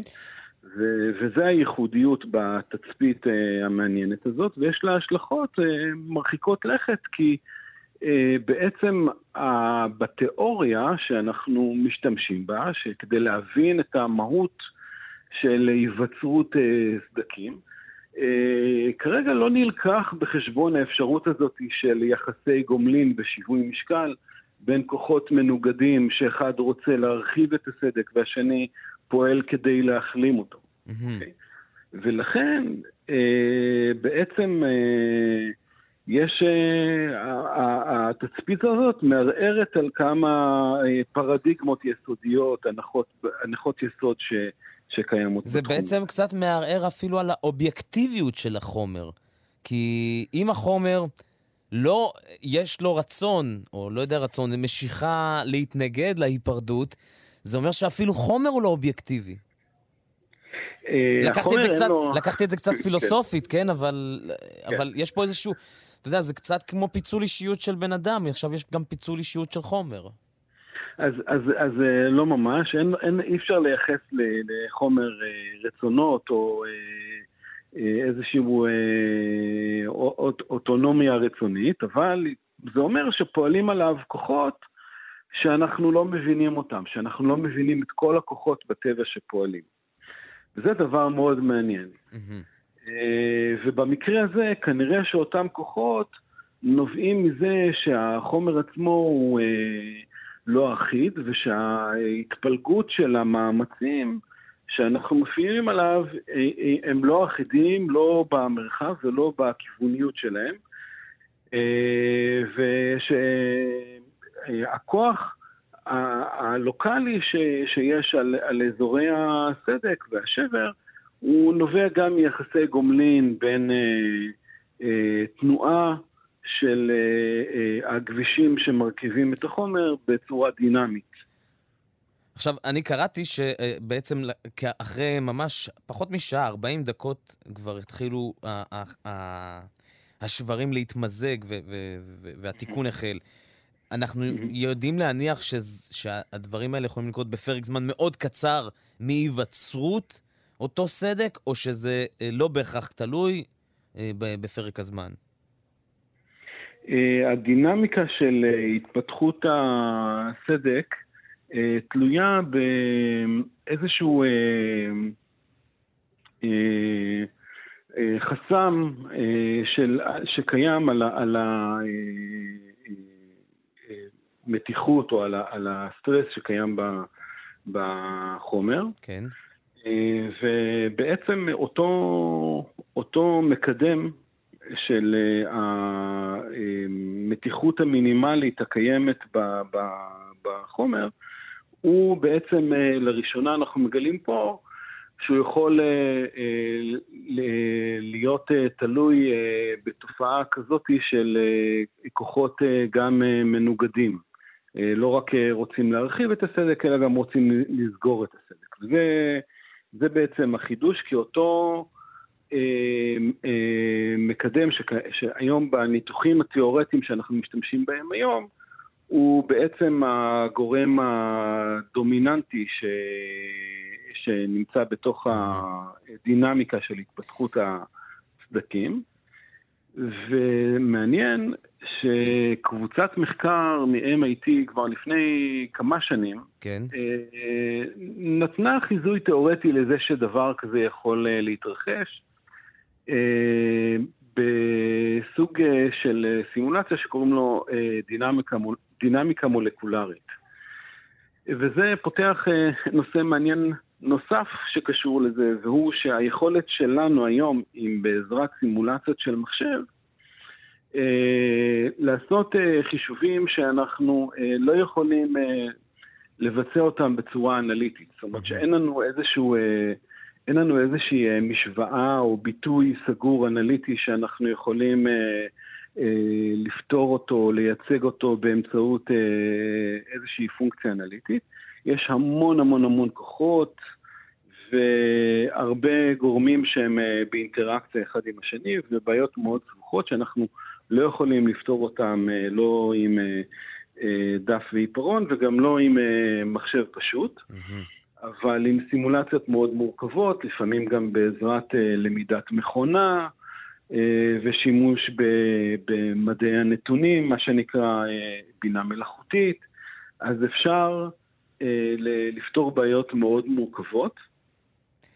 ואותה דינמיקה מולקולרית היא סוג של חישובים שהם אה, יש להם סיבוכיות אה, מאוד גבוהה, אה, אבל עדיין סימולציה של מחשב יכולה גם לחזות כזה דבר, והייתה תחזית כזאת, וגם להסביר בדיעבד אחרי שאנחנו מבצעים תצפית, ולומר לנו בעצם מה הם אותם כוחות שעומדים מאחורי אותה תצפית מעניינת. לסיום, האם אנחנו יכולים ללמוד מההתנהגות של המתכת הזו על מתכות אחרות? בהחלט כן. בעצם בתצפית הזאת עשו אה, אה, את המדידות המעניינות האלה על אה, פלטינה, ובאותה קבוצה, באותו פרסום בעצם הראו שבאופן עקרוני תופעה דומה יכולה לי, לי, להתרחש גם במתכות אחרות. אה, בהחלט כן. מעניין ומרתק, פרופסור אה, דורון נווה. אני מודה לך על השיחה הזו. תודה רבה לך.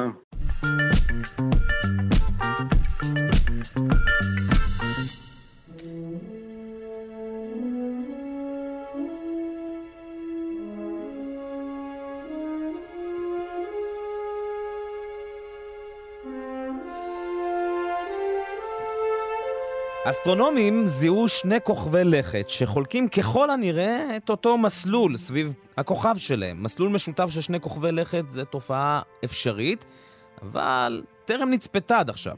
נשוחח על כך עם פרופסור עמרי ונדל, אסטרופיזיקאי, אסטרוביולוג וחוקר חורים שחורים ממכון רקח לפיזיקה באוניברסיטה העברית. שלום לך. שלום וברכה.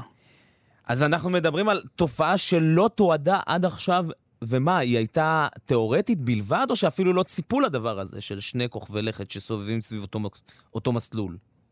היא הייתה תיאורטית, ואפילו תופעה שבעיקרון אה, נצפתה במערכת השמש, לא שני כוכבי לכת, אבל אה, לצדק למשל, יש אה, מצבור של גופים שנמצא באותו מסלול איתו, וזו תופעה ידועה, זה שיווי משקל בין כוחות הגרביטציה של השמש ושל צדק, ביחד עם התנועה המעגלית של צדק, יוצרת נקודה שנקראת נקודת לגרנז', ששם הגופים יכולים אה, להצטבר במנוחה. Mm-hmm. במקרה של צדק זה אס, אסטרואידים שנקראים אסטרואידים טרויאנים, קבוצה של אסטרואידים, ובאותה מידה גם יכול להיות אה, גוף יותר גדול, ובמקרה הזה מאמינים שזה בדיוק המקום, כיוון שהמיקום הזה הוא ידוע, הוא מוגדר מאוד בדיוק, והגוף שהתגלה, שהוא עדיין לא כוכב לכת, הוא נמצא בדיוק במיקום שאמור להיות בסיטואציה הזו. עד כמה שאפשר ברדיו,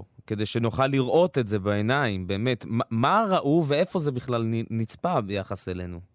כן, אז כמו שאתה אומר, זה נצפה ברדיו, באתר של טלסקופים, טלסקופי רדיו שנקרא אלמה, המערך הטלסקופי הרדיו המשוכלל ביותר בעולם כעת, שהצליח לגלות אה, בתדר שמתאים לגז מסוי, לגז מימן, אה, אבל זה עדיין לא כוכב, זה מין אה, גוש, כנראה מין ענן אבק שהוא מאוד דחוס יחסית, והוא יכול בעתיד ליצור כוכב לכת. מה זה אומר יכול בעתיד? יכול, זאת אומרת, הוא מכין את עצמו לקראת יצירת כוכב, או ש...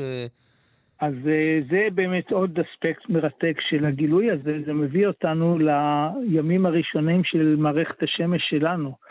אנחנו מאמינים שכל הכוכבים, יש סביבם דיסקת גז ואבק שלאט לאט מתעבה והופכת לכוכבי הלכת, וגם מערכת השמש שלנו מן הסתם נוצרה בצורה הזאת. ואם אנחנו אה, מוצאים כזה דבר, כמו שאמרת, פעם ראשונה שמגלים באופן פיזי עדות למשהו כזה, של שני, שני גופים באותו, שחולקים את אותו מסלול, זה יכול ללמד אותנו גם על אה, שלבי יצירת מערכת השמש שלנו. למה בעצם זה נדיר, שני גופים שחולקים את אותו מסלול? אה, זה נדיר כיוון ש... אולי צריך להיכנס קצת איך נוצרה מערכת השמש שלנו וכוכבי הלכת. אז התיאוריה אומרת שבהתחלה, אנחנו, זה לא רק תיאוריה, אנחנו יודעים את זה מהרבה כוכבים אחרים שצופים בהם, כוכבים עוברי כוכבים ליתר דיוק, הם מוקפים בדיסקת גז. זאת אומרת, כל המערכת השמש שלנו נוצרה מדיסקת גז ואבק, שלאט לאט הלכה והתפרדה לטבעות, הטבעות האלה נוצר שם גוף אחד גדול שגרף את כל החומר לגופים היותר של הגוף של ה... שהיה באותו מסלול והשתלט עליהם ואז נוצר כוכב לכת אחד במסלול. עכשיו, כדי שייווצרו שני כוכבי לכת באותו מסלול, צריך להיות, להיות אה, שני גופים או שני מצבורי גז כאלה שהם בערך באותה מסה.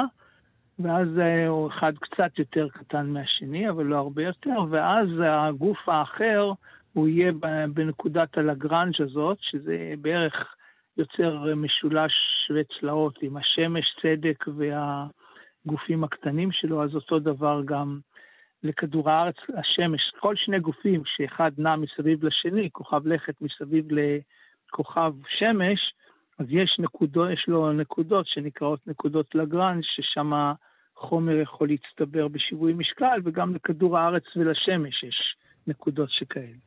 אם יום יבוא ואותו אה, אה, אה, חלקיקי גז, או אותו תנועה של, של, של ענן גז, יהפכו לכוכב לכת, או אפילו אולי שניים, אה, אה, כמה זמן זה, זה אמור לקחת, הדבר הזה? או, במערכת השמש שלנו זה לקח כעשרה מיליון שנה.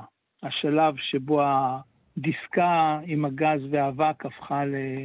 כוכבי לכת כמו שאנחנו מכירים אותם כיום. ועד אז, אנחנו, עד, כן. עד אז אנחנו פשוט מתצפתים ולומדים את זה לאט, לאט, לאט יותר את התנועה שלהם?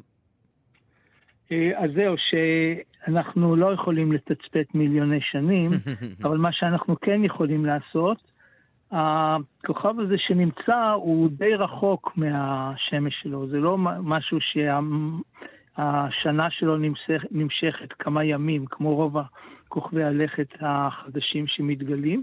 הוא יותר דומה לצדק, שהמסלול שלו סביב השמש נמשך כעשר שנים, אז אה, שם זה נמשך כשנתיים. וב-2026 אה, זה יחזור עוד פעם, זאת אומרת, זה יהיה מחזור, ואז צופים שבשנה הזאת אה, כבר מן הסתם הזמינו תצפית נוספת לראות האם הגוש הזה ינוע יחד עם הכוכב, כוכב הלכת הראשי, וישמור על אותו מרחק מהכוכב הלכת הראשי. Mm-hmm. ואם כן, אז זה יהיה אישור מאוד חזק להשערה הזאת. טוב, אנחנו נקבע שוב לשוחח אז בשנת 2026, כדי לאשש או, אה, או להפריח, או, או לראות מה, מה, איך, איך, איך, התקדמה, איך התקדמה התצפית הזו. פרופסור כן. עמרי ונדל, תודה רבה לך. בבקשה.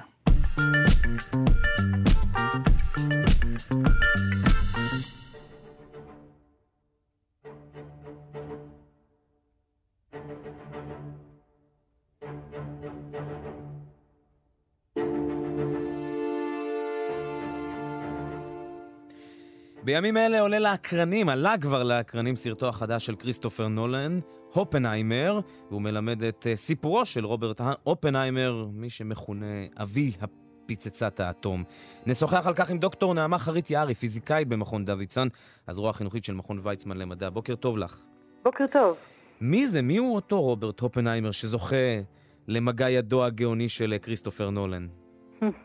אז באמת אה, רוברט אופנהיימר, אופי כמו שקראו לו, הוא פיזיקאי אמריקאי, יהודי, אה, אבא שלו מגיע מגרמניה אה, בגיל 17 לארצות הברית, ילד מבריק, תלמיד מצטיין, עושה את התואר הראשון שלו בהרווארד, ממשיך אחר כך לתואר גבוה יותר, בהתחלה במעבדה בקיימברידג', אבל שם דווקא הוא לא כל כך מצליח.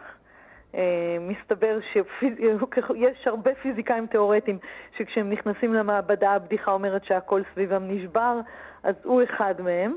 אבל אז הוא מגיע uh, לגרמניה לתואר גבוה, לגטינגר, מגלה את הפיזיקה הקוונטית, uh, וזהו, שם הוא כבר מדהים. אה, בשלוש שנים, 16 מאמרים, וואו. הוא בעצם, אה, כן, חוזר לארצות הברית כבר עם שם עולמי, צעיר עם שם עולמי. אה, אז הפיזיקה הקוונטית, או אותו עולם שבו שום דבר הוא לא ודאי והכל הסתברויות, הוא העולם שלו. מעבר לזה שהוא פיזיקאי תיאורטי גאון כזה, הוא למעשה איש אשכולות. הוא אוהב ספרות צרפתית, הוא מלמד את עצמו סנסקריט כי הוא רוצה לקרוא אה, את הכתבים ההודים בשפתם, הוא כותב סיפורים, הוא כותב שירה, הוא אוהב לרכב על סוסים, מחזיק מעצמו קצת קאובוי. אה, באמת אה, איש, אה, איש אשכולות, איש מ- אחר. איך מתיאורטיקן, שזה בדרך כלל אנשים שאני יודע, סגורים עם משוואות, אולי עושים קצת ניסויים, מה השלבים שבו הוא בעצם אה, אה, מוליד את פצצת האטום? אז באמת אה, טוענים שההצעה... אה, להיות בראש פרויקט אה, מנהטן, בראש, אה, להיות אבי פצצת האטום, עולה כשהוא נוסע ברכבת, במקרה או שלא במקרה, לוושינגטון עם, עם ג'נרל גרובס, שהוא בעצם זה שמטעם הצבא אחראי לייסד את הפרויקט הזה. ובאמת בגלל שהוא איש שיחה כל כך מעניין, זאת אומרת, הגנרל אומר שאין דבר שהוא שואל את אופנהיימר שאין לו תשובה עליו.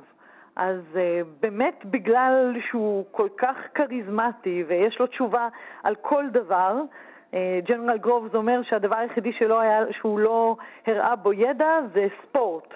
כלומר, לראות ספורט. בזה הוא לא היה טוב, לא ראה משחקי אה, בייסבול או כדורגל. זה מאוד מעודד אותי מה שאת אומרת. הנה, יש משהו שאני יכול להתגאות שאני יודע יותר טוב מרוברט אופנהיימר. נכון, אבל חוץ מזה, הג'נרל גרובס אומר שהוא יודע, אה, יודע לענות על כל שאלה, הוא יודע לדבר על כל דבר, אה, ממש. עכשיו, הוא מאוד מנותק מפוליטיקה. הוא ממש היה ידוע כמי שלא קורא עיתונים, לא צופה בטלוויזיה, אין לו טלפון. זאת אולי התכונה שבעצם היה אפשר לנצל אותה כדי להביא אותו למצב שהוא הוא, הוא עומד או, או, או מעורב בפרויקט מנהטן? אז דווקא הצבא מאוד התנגד לזה שהוא יעמוד אה, בראש פרויקט מנהטן, כי למרות שג'נרל גובס מאוד רצה אותו, אבל יש לו קשרים למפלגה הקומוניסטית. אה, א', הוא יוצא, החברה הראשונה שלו, אה, סטודנטית לרפואה, היא פעילה וחברה במפלגה הקומוניסטית. אגב, ובעקבותיה הוא כן מתחיל להתעניין קצת בפוליטיקה. זאת אומרת, הם הופכים לבני זוג והוא קצת מתחיל להת- להתעניין בפוליטיקה. אה, גם אשתו, אה, אחריה, אה, קיטי, הייתה חבר, חברה או פעילה במפלגה הקומוניסטית, והקשרים האלה למפלגה הקומוניסטית בארצות הברית של נגיד 1936, 1940, זה מאוד בעייתי. אופנהיימר מעולם לא הצטרף למפלגה הקומוניסטית, יש לומר, או לפחות מעולם לא הוכיחו שהוא הצטרף למפלגה הקומוניסטית. ה-FBI חקרו אותו, בעצם עשו לו די עינוי דין לדעתי, כי במשך עשורים הם ניסו להוכיח שהוא חבר המפלגה, זה אומר שהם עקבו אחריו והקשיבו לטלפונים שלו, והוא עמד... טוב, אה, זו, זו גם התקופה ממש רגע לפני המקארתיזם, שזה גם איזה מין אה, נכון, צד נכון. מכשפות אולי אה, מוקדם ש, שנעשה ממש כבר. צד מכשפות. במשך עשרות שנים הם ניסו להוכיח שהוא חבר המפלגה הקומוניסטית ולא מצאו כלום. אז אני חושבת שאם הם לא מצאו כלום, זה אומר שהוא כנראה לא היה חבר מפלגה. אה, בעיניי הוא היה אחד האמריקאים היותר פטריוטים שיש, ועצם זה שהוא הטיל ספק אה, בפצצה, זה עדיין לא עושה אותו לא פטריוט. אז זהו, באמת, איך, איך הוא, הוא הגיב להטלת, אה, להטלת פצצות האטום על הירושימה ונגסקי, אחרי שהוא ראה במו עיניו את, ה, את, את התוצאה? אז באמת, אה, אה, זאת אומרת, זה נחלק לשניים. ההיסטוריה מספרת שמצד אחד, אה, כשהניסוי הראשון הצליח, אז אה, בלוס אלמוס, במקום שבו הם הקימו את המעבדה הסודית, אה, הם הקימו למעשה גם עיר למדענים, לבני המשפחה, והיה שם איזשהו אודיטוריום כזה, והסיפור אומר שהוא נכנס לאודיטוריום אחרי ההצלחה של, הניסוי עם הידיים ככה מעל הראש, כמו מנצח. כלומר, הוא היה כן מאוד engaged uh, ומן הסתם מאוד מאוד uh, uh, היה חשוב לו מבחינה טכנולוגית, מבחינה, מבחינה מדעית שהניסוי יצליח, שהוא יצליח לייצר פצצה. הוא באמת עשה את הבלתי אפשרי, הוא הצליח ל... ל... זאת אומרת, הוא הצליח למעשה לייצר פצצה בשנתיים וחצי. Mm-hmm. זה, זה משהו באמת דמיוני ולא רגיל. לבנות מעבדה בכלל בפרק זמן כל כך קצר ולהוביל את הציוד המדעי הזה דרך דרכים פתלתלות הרריות לאמצע המדבר, זאת אומרת, זה באמת משהו לא רגיל. מצד שני, המדענים לא ידעו שבזמן שהם עשו את ה... בעצם בזמן שהם ערכו את הניסוי, כבר שתי פצצות היו בדרכן mm. אה, ליפן. ו... שזה בעצם, בעצם היה הניסוי, במרכאות, אני אומר. בדיוק, ולמעשה ההטלה על הירושימה, שזה היה באמת במרכז של עיר, עיר של כמה מאות אלפי תושבים, כמעט 400 אלף תושבים, במרכז העיר, עם 120 אלף הרוגים. אומרים תמיד נשים וילדים, אבל אוכלוסייה, אוכלוסייה... דוקטור חרית יערי, אני רוצה לשאול אותך על, על, על עוד קשר. דיברנו על הקשר עם החברה הראשונה, הקומוניסטית, אבל היה לו גם קשר מיוחד עם אח שלו. נכון, נכון. אח ש... אחיו היה צעיר ממנו בשמונה שנים. זאת אומרת, לגדול, הם גדלו קצת כמו ילדים יחידים, נאמר ככה. כל אחד מהם בנפרד, אבל מאוחר יותר בחיים הם הפכו להיות מאוד מאוד קשורים אחד לשני. ואחיו היה כן חבר המפלגה הקומוניסטית, חבר מוצהר של המפלגה הקומוניסטית. הוא כמובן סירב לנתק את הקשרים עם אחיו, הוא מאוד אהב את אחיו, הוא אפילו הזמין אותו אה, אה, גם לחלק מהניסויים שהיו מסווגים, זה גם עלה באיזשהו שלב כמשהו שהיה לא בסדר. אבל אחיו, מאחר והוא לא הצליח לגייס אותו להיות פיזיקאי בפרויקט מנהטן, אה, עשה משהו, גם הוא משהו היסטורי. הוא למעשה הקים את כל הקונספט הזה של מוזיאוני מדע שהם hands on. הוא Mm. טען שכדי להבין מדע צריך לגעת בו בידיים, והוא הקים את מוזיאון המדע האקטיבי, נאמר, הראשון. אה, בסן פרנסיסקו. וואו. אה, כן, אז גם אחיו, אה, והוא שמר, הם שמרו על קשרים והם היו קרובים אחד לשני אה, למעשה כל חייהם. אני רוצה לשאול אותך שאלה תיאורטית לסיום. הוא מת ב-67, הוא היה בן 63, יחסית די צעיר. עוד 19 שנים היה חי, והאירוע האטומי הגדול ביותר אולי, ב, או אחרי הירושימה ונגסקי בוודאות, מתרחש בעולם, וזה צ'רנוביל. איך הוא היה מגיב לדבר הזה? הוא יכל היה לסייע בכלל בטיפול באזור הזה? אז קודם כל, אה, אה, אופנהיימר הגה את מה שהיום אנחנו קוראים לו בעצם סבא, הסוכנות הבינלאומית לאנרגיה אטומית. הוא כבר ב-1946 חשב, מאוד הקדים את זמנו, הוא חשב שהעולם צריך אה, סוכנות אחת שתהיה אחראית על, על כל, לא רק על נשק, גם על האנרגיה.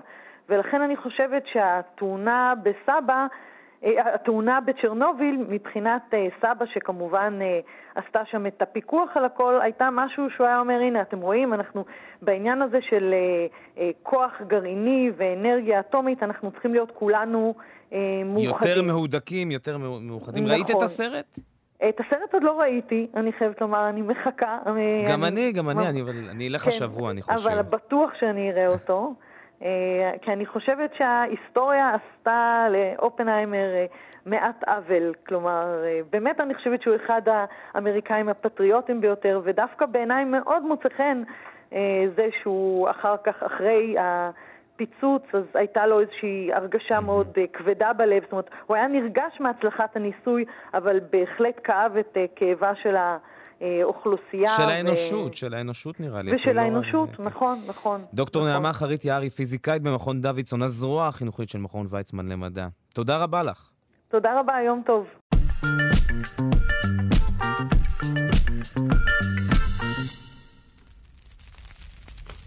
אנחנו מצפינים עד לרוסיה ולאזור שנקרא מכתש פה הגיהנום. זה אזור שנחשף לאחרונה לאחר שקרח, שהיו בטוחים שהוא יהיה שם לעד, פשוט הלך והפשיר. נשוחח על כך עם פרופסור קולין פרייס, ראש, ראש מיזם האקלים באוניברסיטת תל אביב. בוקר טוב לך. שלום, בוקר טוב. צפו את זה? זה היה, ראו שזה הולך ומגיע ההפשרה הזאת של האזור הזה? כן, זה חלק מהתחזיות של המודלים האקלימיים, שעם התחממות כדור הארץ, דווקא קווי רוחב יותר גבוהים כמו סיביר ואלסקה והארטיק קרוב לקוטב הצפוני, ההתחממות שם צפוי להיות יותר חריפה לעומת מה שקורה בסקאלה גלובלית. Mm-hmm. וככל שיותר חם שם, בעיקר בקיץ, והטמפרטורות מגיעים מעל אפס מעלות, לפעמים הרבה מעל אפס, אז האדמות שהן בדרך כלל, בעבר לפחות, היו מתחת לאפס מעלות כל השנה, לכן היו אדמות קפואות, אנחנו מתחילים לראות את ההפשרה, וזה גורם לבולענים, המכתשים האלה שאנחנו מתחילים לראות בסיביר. קודם כל זה נראה מדהים, זה יפה כל כך, אבל אנחנו לא אמורים לראות את זה, נכון? זה לא היה משהו שהיינו אמורים להיחשף אם, אם לא הייתה התחממות גלובלית. נכון, זה לא היה צריך להיות שם, וזה כמו הבולענים בים המלח, שגם לא היו צריכים להיות שם, אבל על ידי השינויים שלנו בארץ ואת כמות המים שיש בים המלח, אז אנחנו רואים את זה כתוצאה מפעילות של בני אדם. אותו דבר בסיביר, כתוצאה מהעלייה בגזי חממה באטמוספירה, שגורמת להתחממות וטמפרטורות מעל האפס בקיץ במקומות כאלה. אז uh, לא היינו רואים את זה אם לא היה התחממות כדור הארץ. אנחנו, או כשאני אומר זה אנחנו, זה כמובן אתם, החוקרים, ראיתם את זה בא? זאת אומרת, ידעתם מה יקרה, והמכתש הזה, והדבר המדהים ההררי הזה, ועם המבנה הטופוגרפי המאוד מאוד יפהפה וייחודי, ידענו שזה מה שהולך, כש, כשהכול יופשר, ככה זה הולך להיראות, או שזה הפתיע אתכם? לא, אני חושב שהצורה של המכתשים האלה, ובדיוק איפה הם נוצרים, זה קצת תעלומה. אנחנו לא יודעים בדיוק איפה המכתש הבא יהיה, והעומק שלהם ואת הגודל שלהם, אבל כן ידענו שאנחנו נראה את התופעה הזו בקווי רוחב קבועים.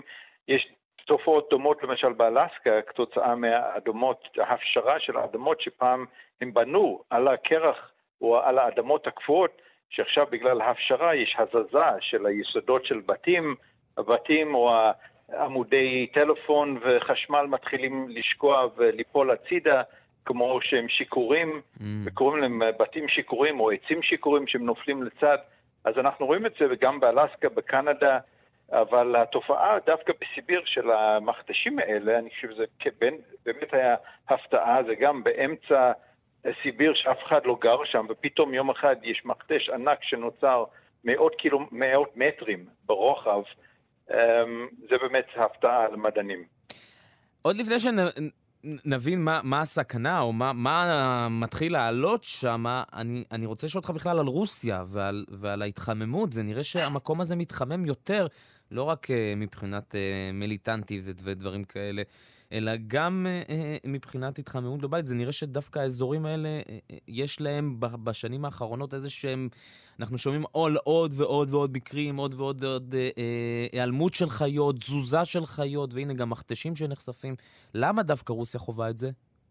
אז לא רק רוסיה, גם כמו שאמרתי, צפון קנדה ואלסקה והקוטף הצפוני. הסיבה העיקרית זה העניין של שלג וקרח. שלג וקרח זה, יש להם צבע לבן, אז הם מחזירים הרבה מהאור של השמש, ודווקא גורמים לאיזשהו קירור של האזור בגלל הצבע הלבן של הקרחונים והשלג בחורף. שאין את הקרח או השלג, או יש המסע של הקרח למשל מעל האוקיינוס הצפוני, אז נחשף או הקרקעות או ים שהצבע מאוד כהה. ואז כתוצאה מהצבע של הקרקע או של הים יש יותר בליעה של אנרגיית השמש, יותר חימום של הקרקע, יותר הפשרה או המסע של הקרח, ויש איזשהו משוב חיובי שמגביר את כל ההתחממות.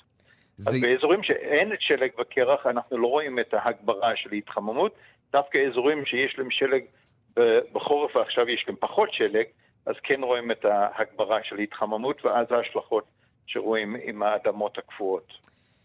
מה, מה בעצם הסכנה בסיפור הזה? הרי אה, מעבר ל, לפיזור השלג או, או להפשרה של הקרחונים, אני מבין שגם עולה, מהאדמה עול, עולים כל מיני חומרים שלא בהכרח אנחנו אמורים אה, אה, עכשיו... נכון, אז, אז קודם כל יש עניין של תשתיות, אבל זה פחות בעיה בסיביר, אבל למשל באלסקה ועוד מקומות יש אה, ערים שאפשר, חייבים לפנות אותם, גם בצפון. אה, או אפילו אצלנו בים המלח, גם בים המלח כל נכון, הבולענים. נכון, בדיוק, אז גם יש השפעה על תשתיות, על כבישים באזורים שונים, אבל זה פחות הבעיה. הבעיה הגדולה זה שהאדמות הקפואות שם, יש הרבה חומר אורגני מתחת לקרקע, שזה קפוא, הוא היה קפוא עד היום. ואחרי שזה, יש המסה ומתחילים את הריקבון של החומר האורגני, כמו בביצות, יש פליטה של גז מתאן בכמויות אטומות לאטמוספירה, וגז מתאן זה גז חממה מאוד חזקה, הוא הרבה יותר יעיל לבלוע את החום של כדור הארץ לעומת CO2, mm-hmm. וכשזה כבר נפלט לאטמוספירה, קשה מאוד להחזיר אותו לתוך האדמה, ולכן אנחנו צריכים לחיות איתו. אז החשש של המדענים שכתוצאה מההפשרה של הקרקעות שם, אנחנו נראה עלייה פתאומית והגברה של כמות המתאן באטמוספירה, וזה יגביר את התחממות כדור הארץ. אנחנו נראה את, זה, נראה את זה במיוחד במרחבים האלו, או שבכלל זה מתפזר ב... אה, זה מתפזר. הזמן חיים של מולקולה של המתאן הזה זה משהו כמו עשור. אז הוא מתפזר מסביב לכל כדור הארץ ומשפיע על החימום בכל מקום. אמ, אבל יכול להיות שיהיה יותר גם אפקט שם באזור של סיביר, איפה שזה יוצא מהקרקע. אבל בסופו של דבר זה משפיע על כל כדור הארץ. אני אלך איתך, אני לא יודע, עשר, אלפי שנים, מאות שנים. מה, יכול להיות מצב שבו סיביר כבר לא יהיה גוש של uh, קרח, גוש של קור? אנחנו הולכים לכיוון הזה, אם אני מקצין? כן, uh, תמיד יהיה קר שם בחורף. כאילו בחורף uh, השלג uh, חוזר וקר מאוד שם, אבל כנראה שבקיץ אנחנו נראה טמפרטורות מעל האפס, אה, עם ההפשרה של הקרקעות, mm-hmm. וגם בקוטב הצפוני יש uh, הפשרה של, של הקרח כל קיץ, ואז הוא חוזר בחזרה בחורף, אבל כל קיץ אנחנו עוקבים אחרי ה, את השטח של הקרחונים בקוטב הצפוני כבר אה, 40 שנה מלוויינים שעוברים מעל הקוטב הצפוני כל יום, אז יש סיכוי שעד אה, עוד עשור או 20 שנה בקיץ לא יהיה קרח בכלל מעל קוטב הצפוני. אמ, זה כן חוזר בחורף, אבל אז בקיץ זה נעלם, ואז נחשף האוקיינוסים שהצבע מאוד כהה, בולעים יותר אנרגיה, לכן מגבירים את כל ההתחממות כדור הארץ. טוב, נ- נסתכל על זה, נתבאס, ונקווה שהתהליכים האלה איכשהו לא י- יעצרו, אני לא יודע אם יבלמו, אבל יבלמו, יבלמו אותם, אבל לפחות יעצרו.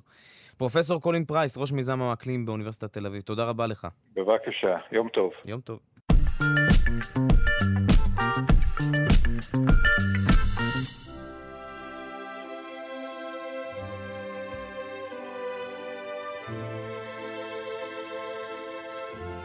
פינת השירה כעת. רונה ישראל קולט, מורה לפיתוח קול וחוקרת קוגניציה ווקאלית באוניברסיטה העברית. בוקר טוב לך.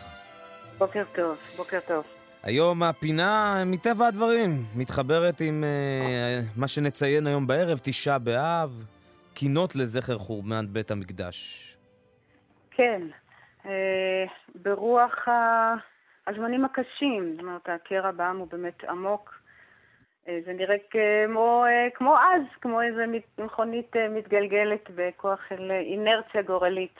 וגם בית המקדש חרב בגלל שנאת חינם, ו...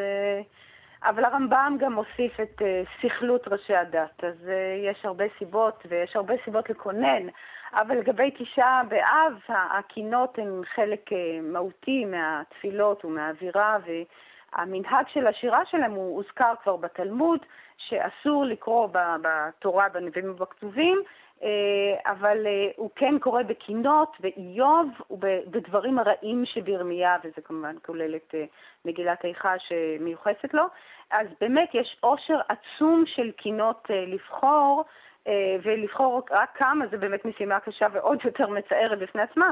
אבל אני אתחיל עם אחת הקינות הקדומות ביותר שנשתמרה מתקופת הפיוט הארץ-ישראלי הקדם-קלאסי, שזה סביב המאה החמישית או השישית, ומייחסים אותה גם לרבי אלעזר הקליר, שכתב הרבה הרבה מהקינות שנשתמרו, ואחרים אה, מייחסים את הסגנון שלה לתקופה מאוחרת יותר, לשלהי ימי הגאונים, מהמאה ה-11, ולמחבר אלמוני. אז בואו נשמע את הקינה "אז בחטאינו חרב מקדש", אה, בביצוע של הפייטן דניאל בדרידה, ששר בנוסח יהדות איטליה. alba eno cara migdal uvavonoteno nisrafehal beir jehuberala kasher omisper וצבא שמיים נשאו קינה. עמיתי, גם אתה, אתה ואני דיברנו ל... בפעם הקודמת ש... ש... שהחלפת את שרון, גם כן, יצא לנו לדבר על שירה גרגוריאנית. נכון. ואולי אתה שומע שזה קצת מאוד מזכיר... מאוד מאוד. זה, זה, זה, זה, זה מה? זה, מי שאב ממי?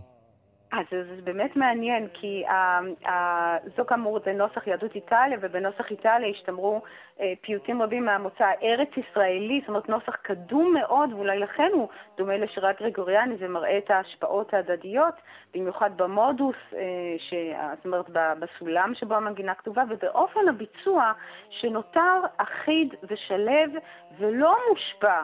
מהבעה או מהדרמה שמובעת בטקסט, כי הקינה היא בנויה ללא חריזה עם, עם, אה, באקרוסטיכון, אבל היא למעשה מתארת אה, את חשכת היקום כולו עקב החורבן, שהמחבר רואה בחורבן בית המקדש אירוע בעל השלכות קוסמיות, את ערעור כל היש. ואתה לא שומע את זה בהבעה של, של המבצע. אה, אבל אה, באמת אני רוצה להקדיש פינה לפיוטים של קהילת יהדות איטליה, כי הם באמת ייחודיים בכל, ה- ב- ב- ב- בין הפיוטים של הקהילות השונות, ואוצר בלום של יופי, ובאמת מאוד מעניין הקשר לשירה הגרגוריאנית. אבל אם כבר הזכרתי את המילה מנגינה, אני חושבת שהזכרתי, כן, אז המקור של המילה, אתה יודע מאיפה הוא? מאיפה? אז המילה יחידאית במקרא, שמופיעה בפרק השלישי של מגילת איכה, שהיא כמובן רלוונטית כי היא נקראת בבתי הכנסת ביום תשעה באב, mm. וזאת אומרת, זה בקריאה, המגילה עצמה, אז בטח מישהו ידבר עליה בפינת התנ"ך או משהו, אבל הציטוט הוא, שמעת חרפתם אדוני, כל מחשבותם עליי, שפתי קמאי והגיונם עליי כל היום. שבטם וקימתם הביטה, אני מנגינתם. זאת אומרת, המילה הזו היא בכוונה של שיר לעג וזלזול. הם מנגנים את הצער של מי שחרב עליו אה, עולמו. ואין לנו צער, אה, אין לנו זמן, יש הרבה צער אה, להשמיע, אבל אני מפנה את המאזינים לביצוע מרגש של אותו פיוט. אה, שמושר בכל הקהילות, אבל בנסחים מאוד שונים ובהבעה ווקאלית שונה. אז אם מישהו רוצה לשמוע הבעה ווקאלית, אה, הוא יכול לשמוע את חכם ששון נוח, ששר עם הקהילה בנוסח בבל. יש הרבה ביצועים וזה אחד המרגשים. אבל אני רוצה לשמוע עכשיו את הקינה שכינה צועקת בהריה, שגם כן טוענים שהמחבר לא ידוע, ויש כאלה שמייחסים אותה ליוסף בן אה, אביטור, שהוא אה, חכם אה, יהודי ספרדי מתקופת הגאונים, אבל אני רוצה לשמוע את הביצוע של הרב משה חבושה, ששר בנוסח יהדות בבל. יחינה צועקת בהריה, שובו בנים חדלו הרי כי קצר המצע מהשתרע. אז אתם קשורים כבר שומע את הנהי והבכי בקול של הפייטן, זאת אומרת, אם, אם בנוסח של הפייטן מאיטליה אתה בהחלט זקוק למילים כדי להבין את המסר, כאן אופי הביצוע, אופן הביצוע הוא מתקדם לעבר הבנת המשמעות גם בלי להבין את המילים, לביטוי האוניברסלי של צער, לנהי והבכי, לג'סטות האלה. אה, אה, וגם בכלל, הקינות, יש הרבה הברות של בכי כמו אוי, אויה, אלי, אללי, זאת אומרת, הן מעודדות את הציבור להזדהות ולהוציא הנחות של צער. אה, אבל הבעיה היא שאם אתה באמת תבכה, אתה לא תוכל לשיר, הגרון שלך ננעל, אה, ולא באמת יבינו את המילים ולא את המגינה, רק את הג'סטה הווקאלית הקדומה והאוניברסלית הזו. אז, אז השאלה היא... אז איך מגשרים על הפער הזה? על הדיסוננס אולי... הזה? נכון, אז באמת משה חבושה בעצמו מספר שהמורה שלו, חכם יעקב מוצפי, היה, היה מרוב בכי באמירת הקינות, הוא כמעט לא ניתן היה ללמוד ממנו את הניגון, וזה ההבדל הדק בין הופעה אולי לתפילה, כי בהופעה המבצע צריך לייצר אשליה של בכי, זאת אומרת, דרוש איזון ולכן הוא מתרגל בצורה מקצועית כדי ללמוד את המאפיינים המוזיקליים שיוצר, שהבכי יוצר, את הגלישה ואת ההנחה, אה, את ה, מה שנקרא בשפת המוזיקה פורטמנטו, אה, זאת אומרת גלישה מצליל לצליל, ואז הוא יודע לייצר את זה כדי לא לפגוע ביכולת שלו עצמו. אבל אם אתה, החכם מוצפי, אה, הוא, סליחה על, על, על המשחק מילים, הוא הוצף על ידי הרגש, הוא חש את החורבן כאילו הוא קורא לו עצמו, הוא ממש בכה, ולכן ההתעלות של הקהילה הייתה ההזדהות איתו יותר מאשר ההאזנה למילים או למנגינה. אה, ונשמע עכשיו, נעבור לקטע ממגילת איכה, שהיא כמובן הטקסט המרכזי כאמור, אה, ונשמע את הפייטן חיים לוק בנוסח של יהדות מרוקו. כל אסירי הארץ להטות משפט גבר, נרד פני עליון, לעוות אדם בריבו, אדוני לא ראה. מזה אמר ותהי, אדוני לא ציווה, מפי עליון לא תצא הרעות והטוב. מה יתאונן אדם חי, גבר על חטאיו. נחפש דרכנו ונחקורה ונשובה עד אדוני. ניסה אתה שומע פה לבבל באמת את המקצועיות של הפייטן, שהוא מצד אחד מצליח לחקות את, ה, את, ה, את העצב ה, שבן אדם חש, ומצד שני הוא מצליח לשמור על היופי הווקאלי שלו, שבאמת זה מצריך אה, אה, מקצועיות ו, ו, ואומנות, זה, זה וירטואוזיות בפני עצמה. אבל כאמור, גברים הם אלה שמפייטים בבית. ה... בצורה מסורתית בבית הכנסת, אבל גם נשים צריכות ויכולות לקונן בתשעה באב, אולי לא בבית הכנסת, אבל באירועים מסביב. אה, ובאמת, אה, את ההקלטה הבאה קיבלתי מיוסי אוחנה, שהוא המנהל האמנותי של קהילות שרות, שחרט על דגלו את העובדה שפיוט הוא, הוא רלוונטי לציבור רחב, כולל נשים, שבדרך כלל אה, מסורתית הן מודרות מהתחום הזו, וזה באמת חממה ליוזמות פיוט ולקהילות שרות, ששרות פיוטים מכל הקהילות. אז אני רוצה שנשמע את הפייטנית, את מאוד צעירה, שיר יפרח, ששרה את הפיוט יהודה וישראל. יהודה וישראל,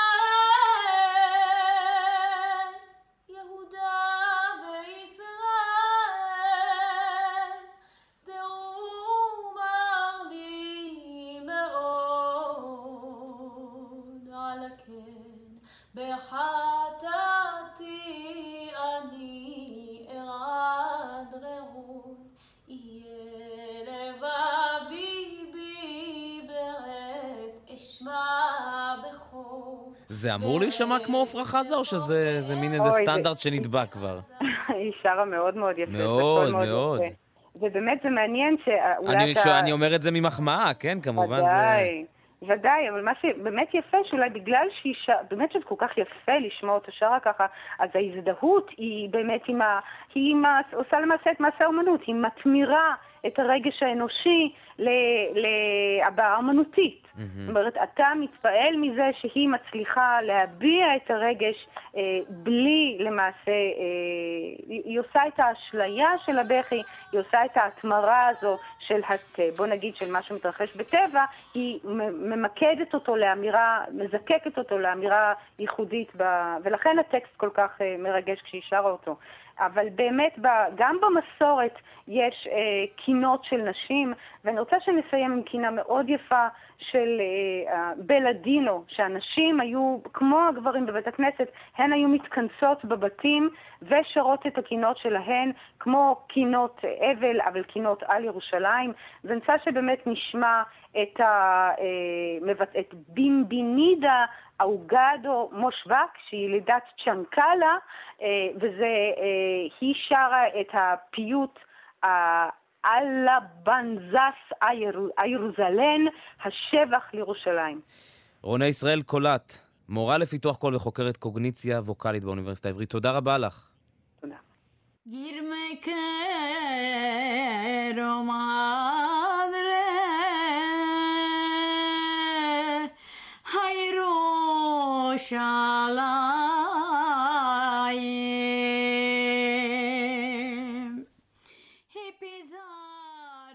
ובהזדמנות זו אנחנו נזכיר גם שהיום בערב, אה, החל משבע בערב ומחר משמונה בבוקר, אנחנו נשדר בשידור מיוחד אה, פרויקט אה, שידורים שעשינו כאן בכאן תרבות, פרויקט מיוחד על אפשרות שבו ישראל ויהודה יפוצלו.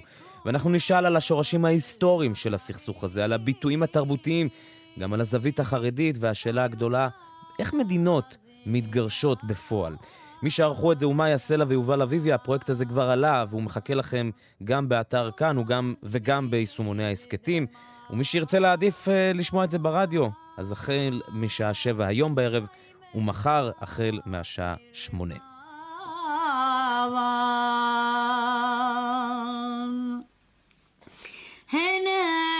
मैं रही